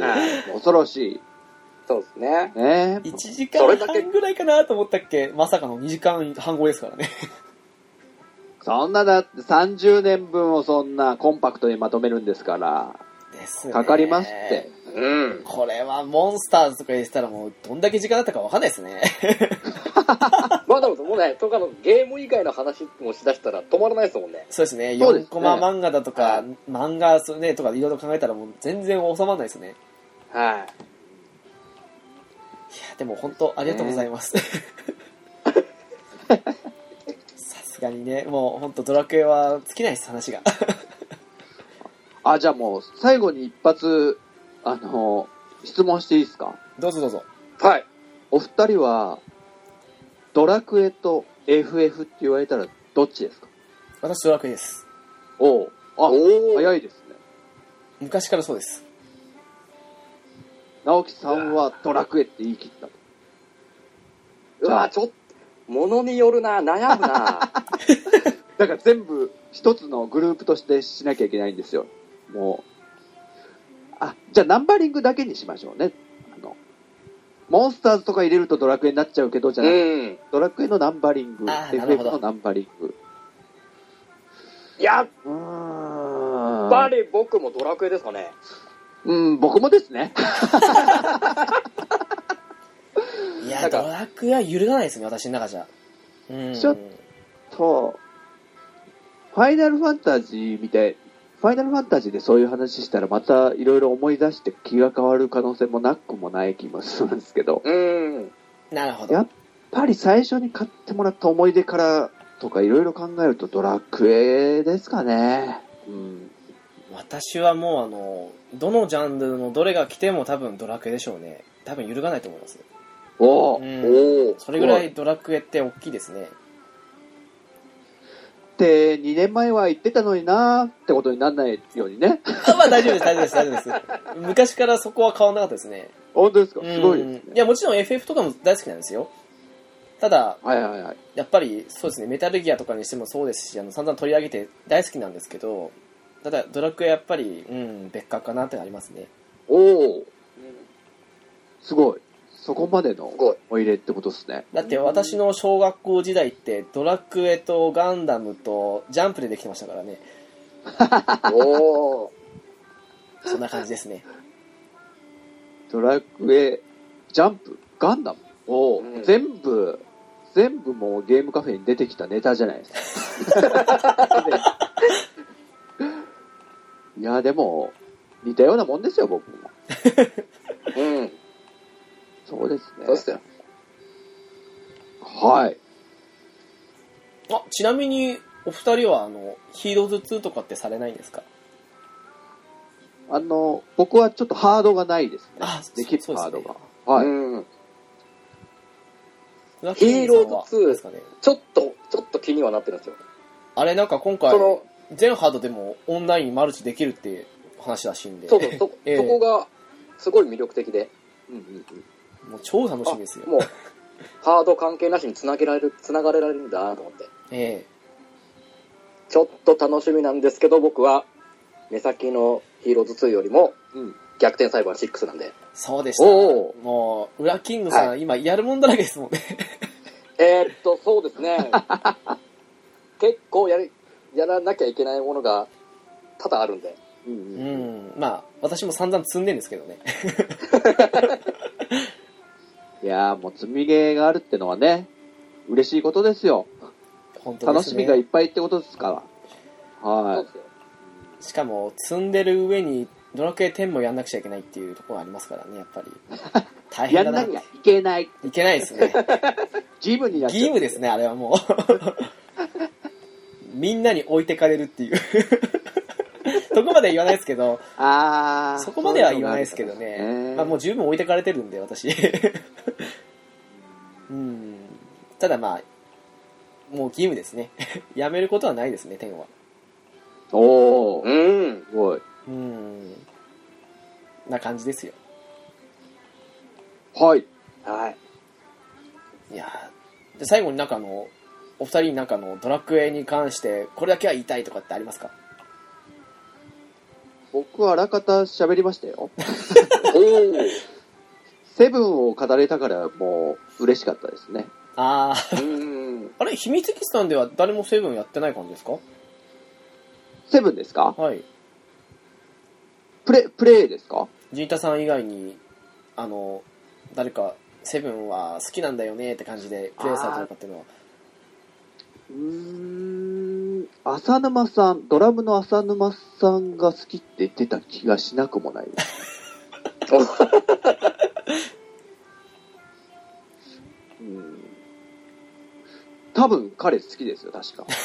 誰かと会ったなって気はしたんで、はい。うん浅沼さんも面白い方ですよね そうなんです。なるほどなありが るほとうどございます。フラキングさんはドラクエで、なんかそのもう、これだけは言わせろ的な感じの最後に一言ってあります言わせろっていうか、あえてまた、次回こういう回があった時は、それこそ、ナンバリング以外の、ああ、はい。それこそ、漫画、まあ、大の大冒険であったり、なるほど。はい。ロトの紋章シリーズの話を、はい。ちょっとしたいなっていう、お思ってうまおうす。わかりました。じゃあ次回は、はい。ナンバリング以外の話にします。おお。はナいン。バリング以外って広いっすよね。ひどいですね。でも、本当に幅広く話せたいなと思って。なるほいど。や、いいですよ。はい私、もう、第10回、座談会ぐらいまで行っても全然構わないんで、わかりま した。はい。あそのうじゃあち最後に。一個だけドラクエってすごいなと思ったエピソードをはい。言っていいですかはい。あのー先ほど話したドラクエ8って、あのうちの奥さんが途中から引き継いだっていう話しましたよね。おっしゃってましたね。はい。はい。でもうちの奥さんってあの、ほぼ RPG 初心者で、で、しかもファミコン以降、ゲームにほとんど触れてないんですよ。ああ、なるおほど。はいお。うん小学生時代にファミコンでなんかドンキーコングとかすごい遊んだけど、その後のハードは全然触れてなくて、初めてプレステ2に触れたと。うそんな奥さんがドラクエっていう RPG も初めてでやってみたんですけど、まあ、ゆっくりゆっくり、すごい素人な進め方で、はい。それでも、あの、迷うことなくほとんどうん。クリアできたんですよ。まあ最後のボスは僕が倒したわけですはけども、い。 なんかそれってすごいなと思って、ドラクエの。そうですね。うん。初心者でも、なんか丁寧だから行くとこもあんま迷わずに、うん。うんうん。